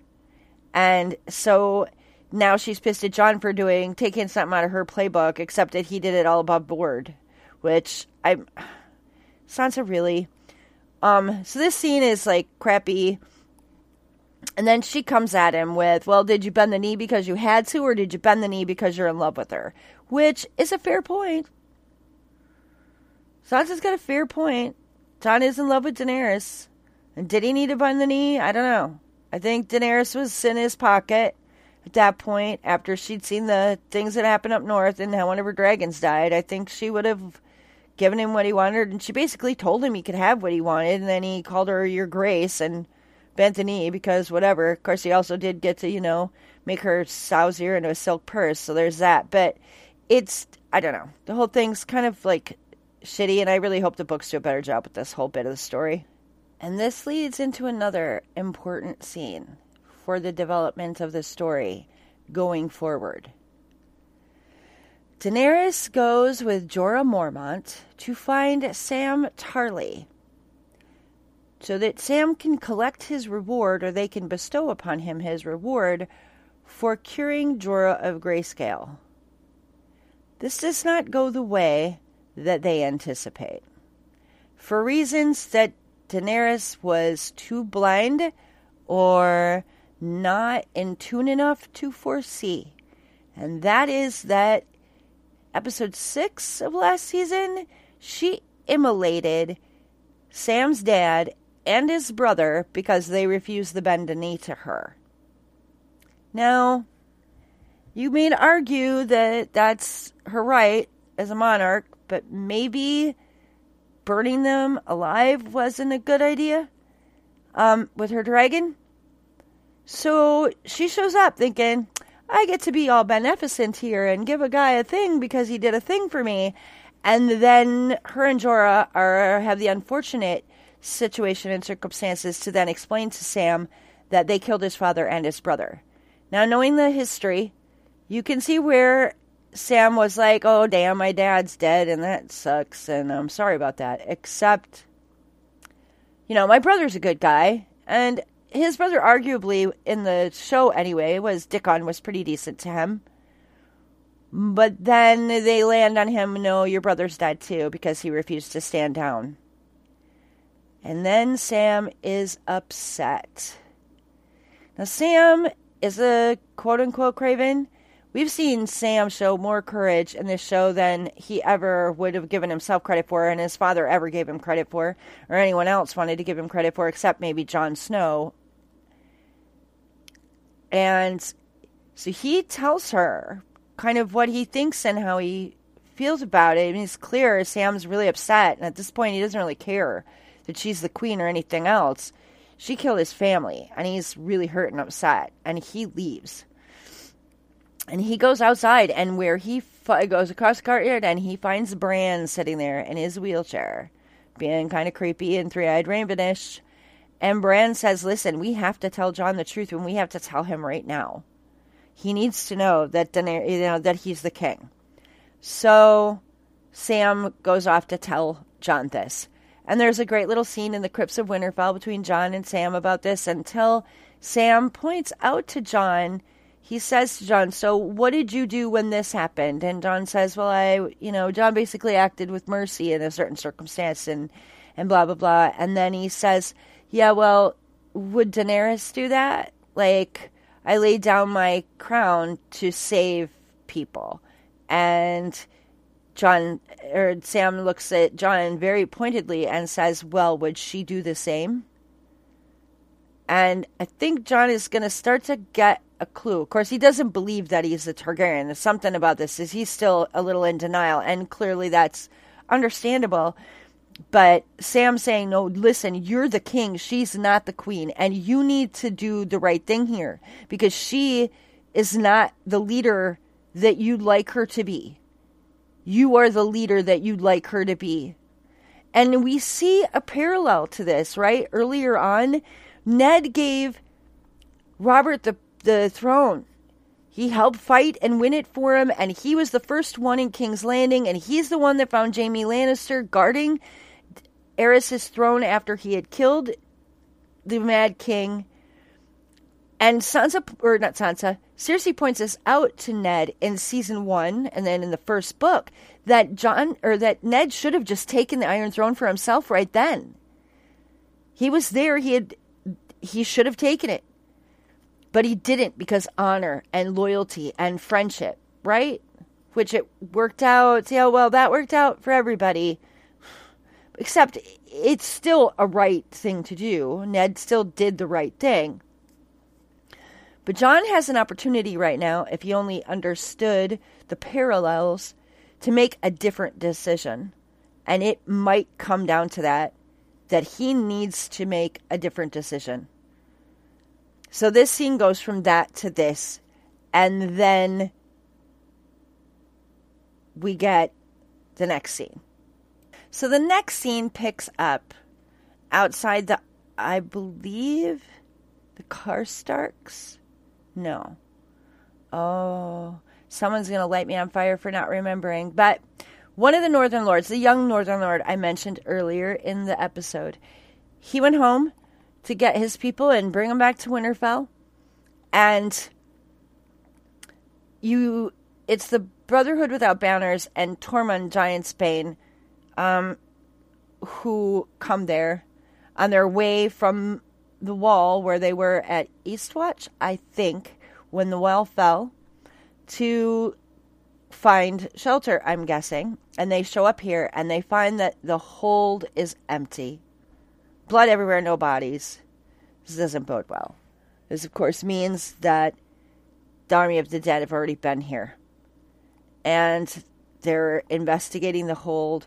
And they come across Dolorous Edd, who is the new commander of the Night's Watch. That's who Jon leaves in charge when he leaves to go south. So they hook up with the remainder of the Night's Watch and they explore some more. And there's a horror scene that's fairly well shot and good. There's a tiny joke in the middle of it I liked. I'm not to, you know, if you haven't seen it entirely or whatever, we don't have to discuss it. It's like, doesn't have to be moment by moment. But it's a good scene, sets up some pretty ridiculous stuff like we all were wondering how the hell all of them lived through what happened at Eastwatch, but they survived. Anyway, um, and what it really serves to do is one to remind us, yes, the Army of the Dead are still coming because we haven't seen them all episode, and to also point out that now the Army of the Dead are between the wall and Winterfell.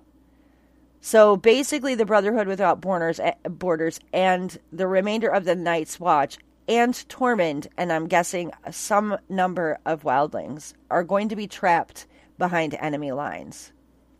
So this is an interesting bit.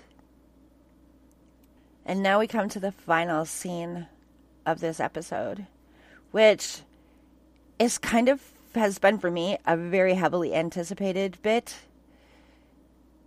As we all know, the last of last season, Jaime Lannister left King's Landing gave up his Lannister arms and all his craps, trappings, and put on a dark cloak and got on a horse and headed north. So this is Jaime's arrival in Winterfell, which he has not been in since he crippled Bran in season one, episode one.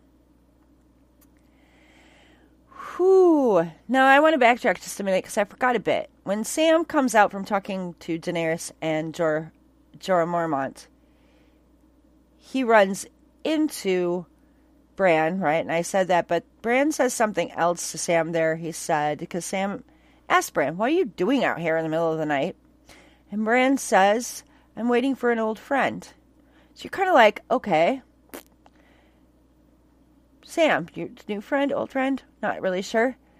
It's kind of weird, but it's a little foreshadowing. Because as Jaime gets off his mount, much like he did in episode one, he looks around the courtyard of Winterfell like, oh god, I hate this place. It's cold and these people are dirty and grubby. And it's not what I'm used to.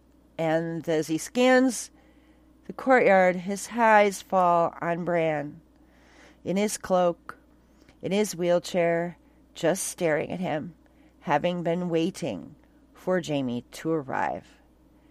This is a face to face that's kind of a big deal it is probably going to set the tone for the rest of the Battle of Winterfell from the land from the everybody but the Starks position.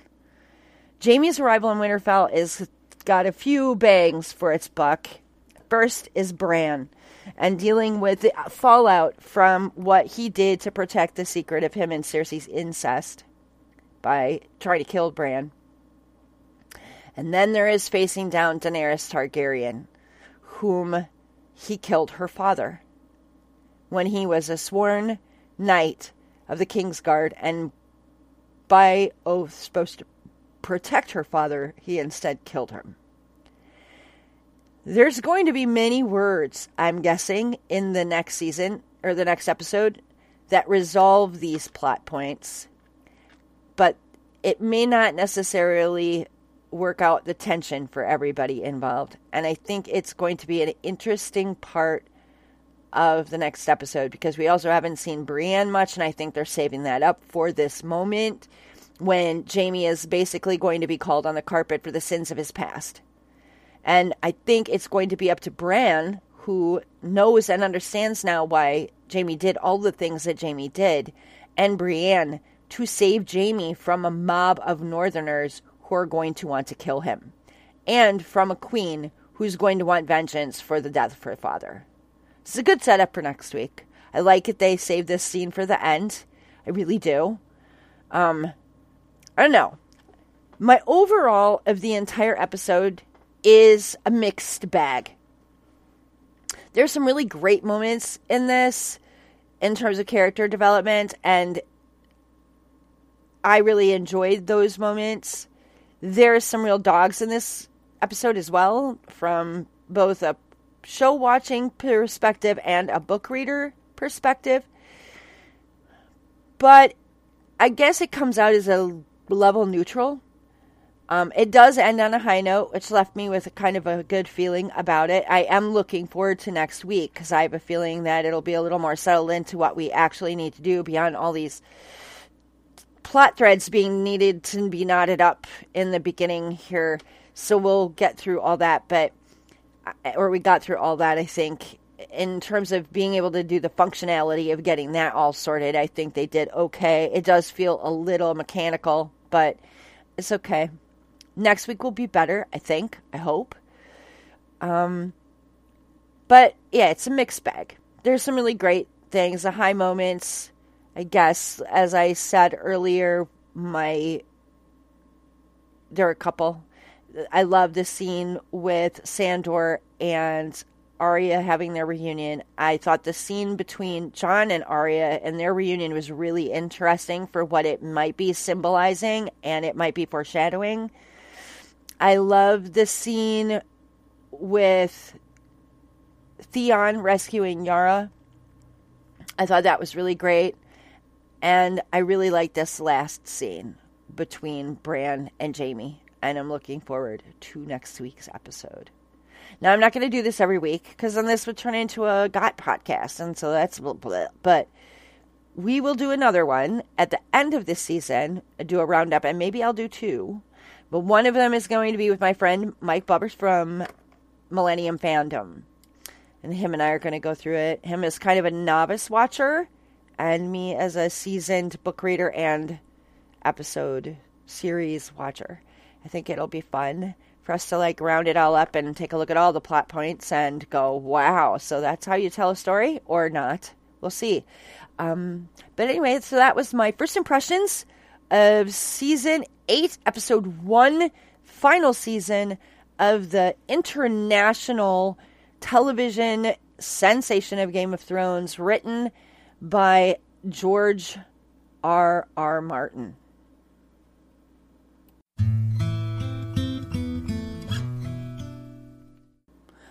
Well, that was fun. And then we get to the crack pottery part of the show. The cracked, off the rails ranting I might do. Um, today and for the last several days, I have really been sort of avoiding major news stories. I, I hate to admit that, but it's true.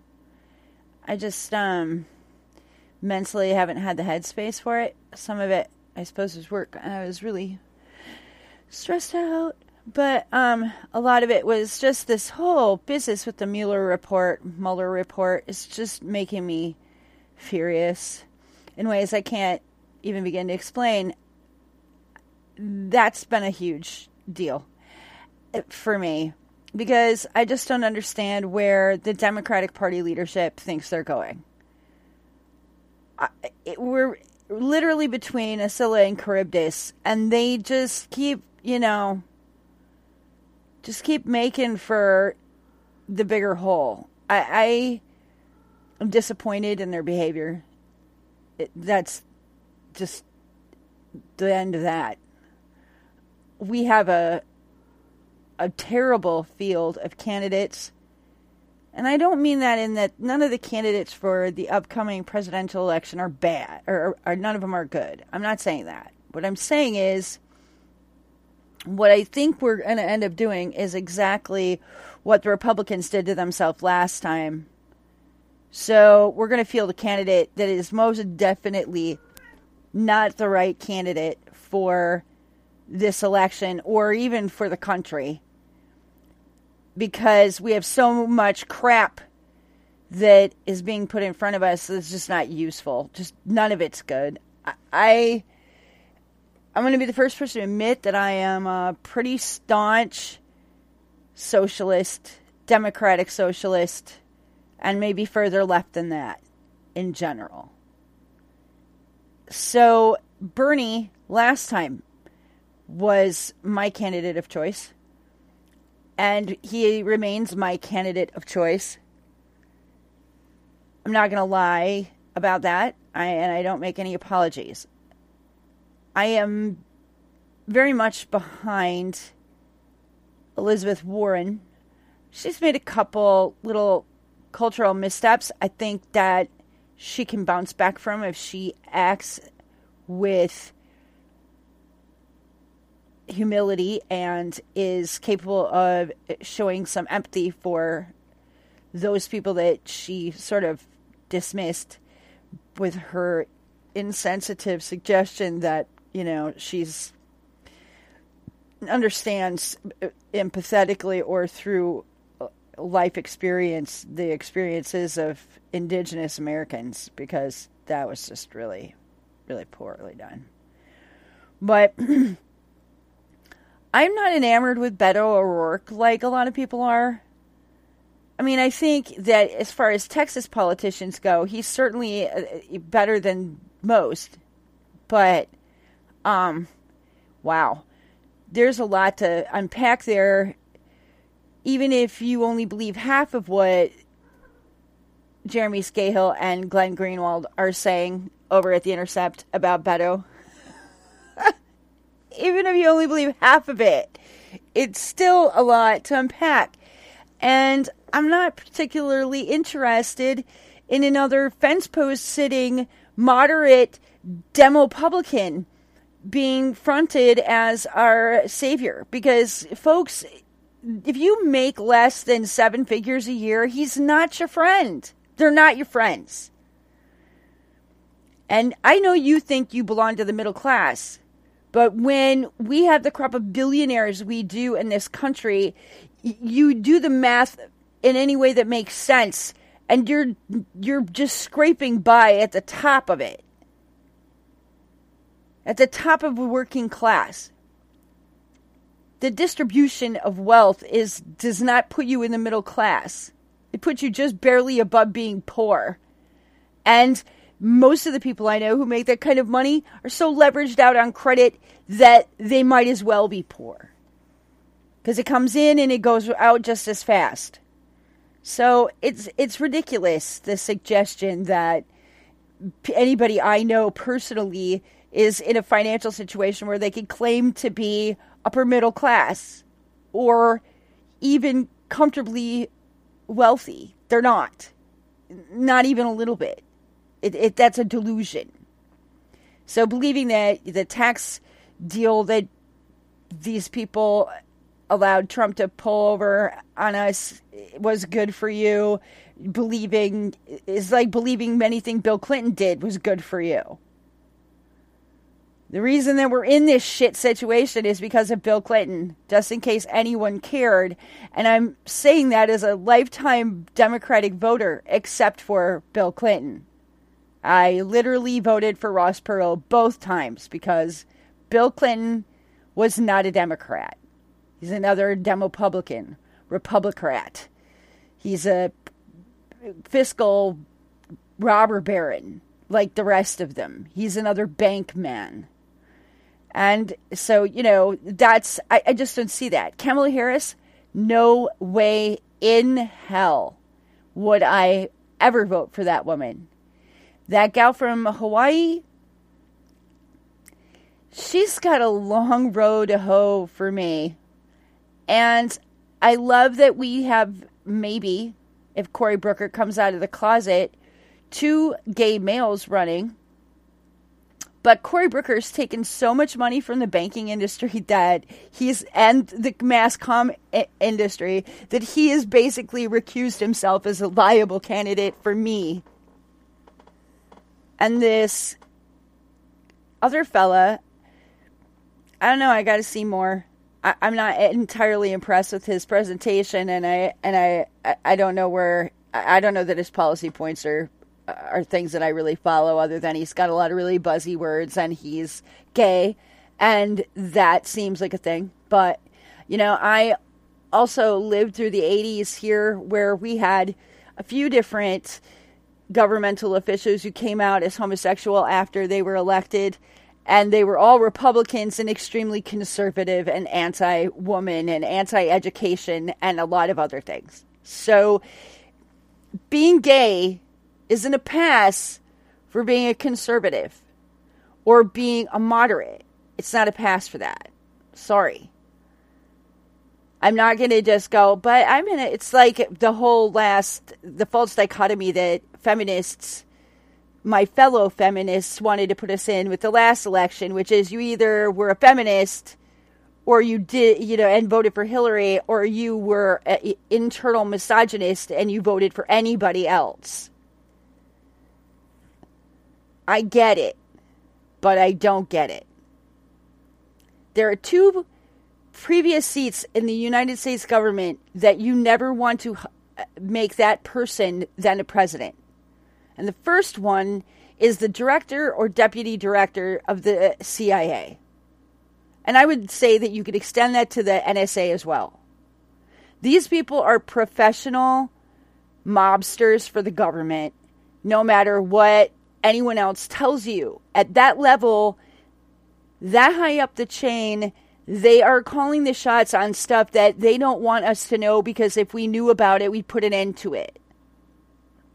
Shit like toppling foreign countries' governments, training what became Al Qaeda and arming it. I mean, these are the people that are in charge of these brilliant ideas. So you don't want them. Iran Contra. Do I need to say more? So, like, that's not a qualifier for being president. George Bush Sr. should have never been a president. Uh, that it, it, he, wow. People just like, wow. So, and the other is Secretary of State. You're talking about the people that have the most blood on their hands. They're the ones that provide the president, whoever that is, with plausible deniability for war crimes. And Hillary had as much blood on her hands as any other Secretary of State that has ever sat in the cabinet. It's ridiculous. And I'm not even going to get into all of the rest of the shenanigans and chicanery that her and her husband perpetrated on this country when they sat eight years in the White House but they're not your friend. They are also bankers' people. And Hillary is clearly bankers' people enough that she's willing to draw blood in order to see her supporters on Wall Street further gilded anybody who's got any questions about this needs to like go to your US history books and look up the Gilded Age. Just just read a little bit. And I would suggest for anybody who really cares about politics in this country that you pick up Howard Zinn's book, The People's History of the United States, and read the book from cover to cover Anyway. So Pelosi and friends, the bankers dozen that run or think they run or are effectively do run. Because I mean they basically got a chokehold over political power in Washington and are cock blocking actual progressive and left leaning candidates and policies for no reason other than the, their banking overlords, the men and women who hold their leashes don't want them to support it, are playing a bad game of hacky sack with this Mueller report. Yes, there's a lot here. We're going to spend more taxpayer money investigating it. But we don't really think that we need to, like, right now delve right into impeachment. Oh, fuck you! You know, the Republicans in the 70s had more moral courage than you guys. They took Nixon to task. Don't be a bunch of babies. Good God. And front some candidates who actually care about the working class, and you won't have to worry about Donald Trump. Because you know how he got there? He didn't get there because everyone who voted for him's a racist, or everyone who voted for him didn't graduate from high school, or everyone who voted for him worked on a farm. People voted for him because he said shit that mattered to people who didn't have the time or the energy to think hard enough about their economic situation of being a member of the working class, the blue collar world,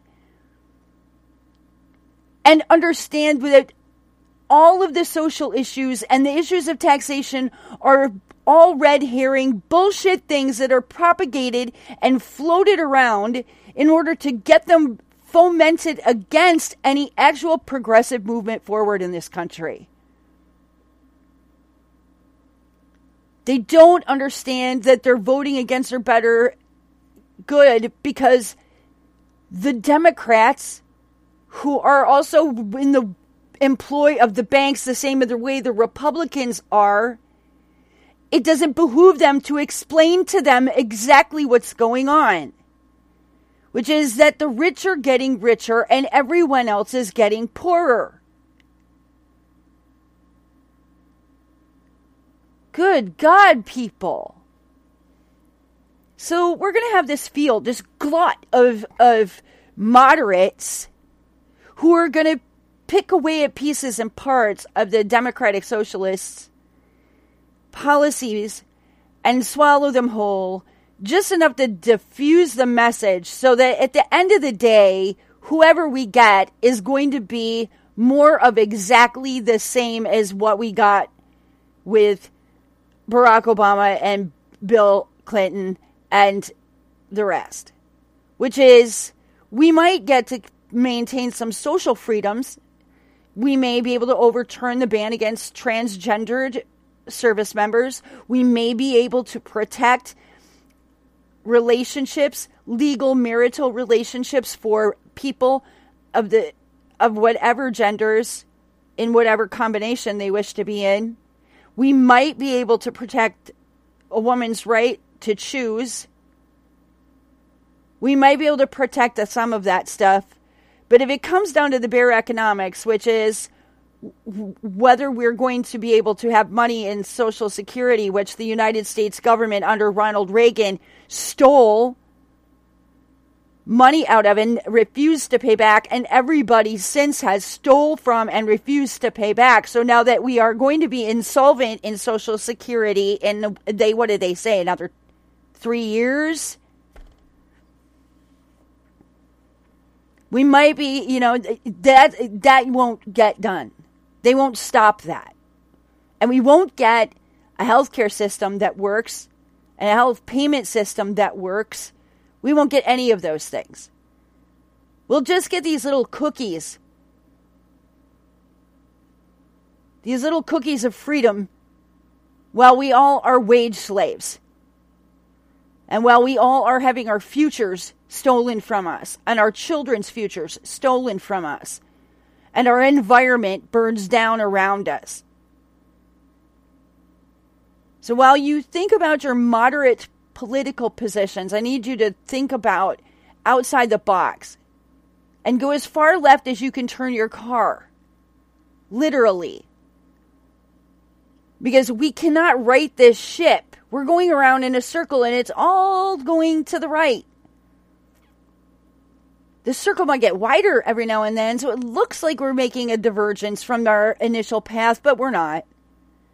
Authoritarianism, fascism, corporatocracy these are our these this is our reality and unless we take a hard turn left we are going to end up in an autocratic bank run state watch the three musketeers ask yourself how that looked Richelieu was running the whole thing the banking and everything else I mean, Jesus, there's a reason that the French, you know, went after the the French people went after the French aristocracy and the church, you know. There's the same kind of unholy union going on here between the banks and the government. And we need to have some kind of substantive understanding of like what we should do about campaign finance reform. I am so sick and tired of hearing people say we need to install term limits. You know what? Term limits are a shit answer to a real problem. It's not going to stop the co- uh, banks and the corporations from buying your candidate the turnover will just be higher. That's it. If you want candidates that vote for your interests and to care about your interests, then you need to pay to get them in office. And you have to pay more than the banks do, and more than Bezos does, or George Soros if you're one of those people. You, you need, we need to buy back our elections. And the only way to do that is to throw those people out of them by going with public financing. And doing it like I think it's New Mexico or Arizona has a model that's very simple. You either get public financing or you get private financing. And if you get private financing, you have to dis- you have to disclose every single contributor. How much they did and where and and who they were. So that people can see who bought you. If it's not the taxpayers who are supporting you, then we have a right to know all the corporations that bought your ass and your PACs. Do you know how much easier it would be for us to track what happens if they if they did this? I'd know who I'd vote for. The guy who was getting completely financed by the US taxpayers. Because he's not taking money from a corporation. He might actually be able to do his job functionally because he's not on U.S. banks or whomever, Merrill Lynch or whoever's, you know, he's not on their leash. Good Lord. Term limits are a stupid idea. First of all, it violates my constitutional right to elect whoever the hell I fucking want to represent me. It's autocratic as shit.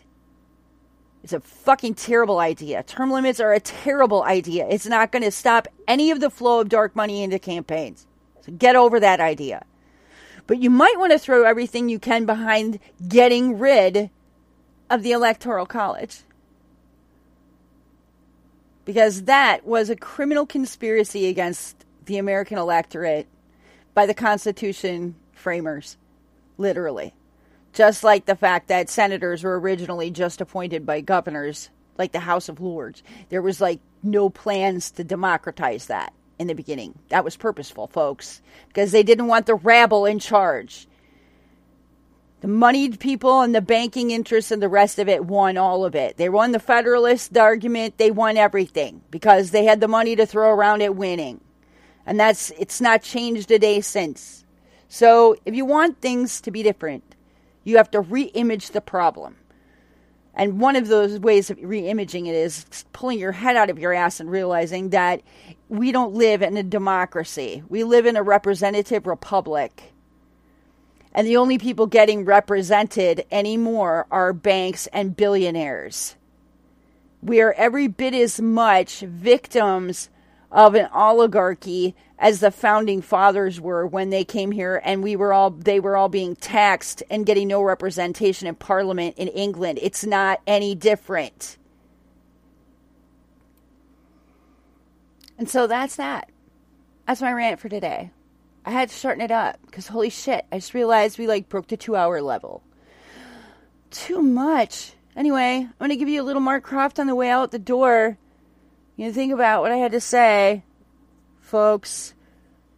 Educate yourself. Be prepared for this election. If you don't like racism, division, hate, and billionaires calling the shots, you need to make some different choices this time around. That's all I have to say about it. Bye. Well, the crow and the raven were sitting on the vines watching as the vultures circled in the darkened sky. And the crow said, Mr. Raven, it's obvious to me that there's trouble for as far as I.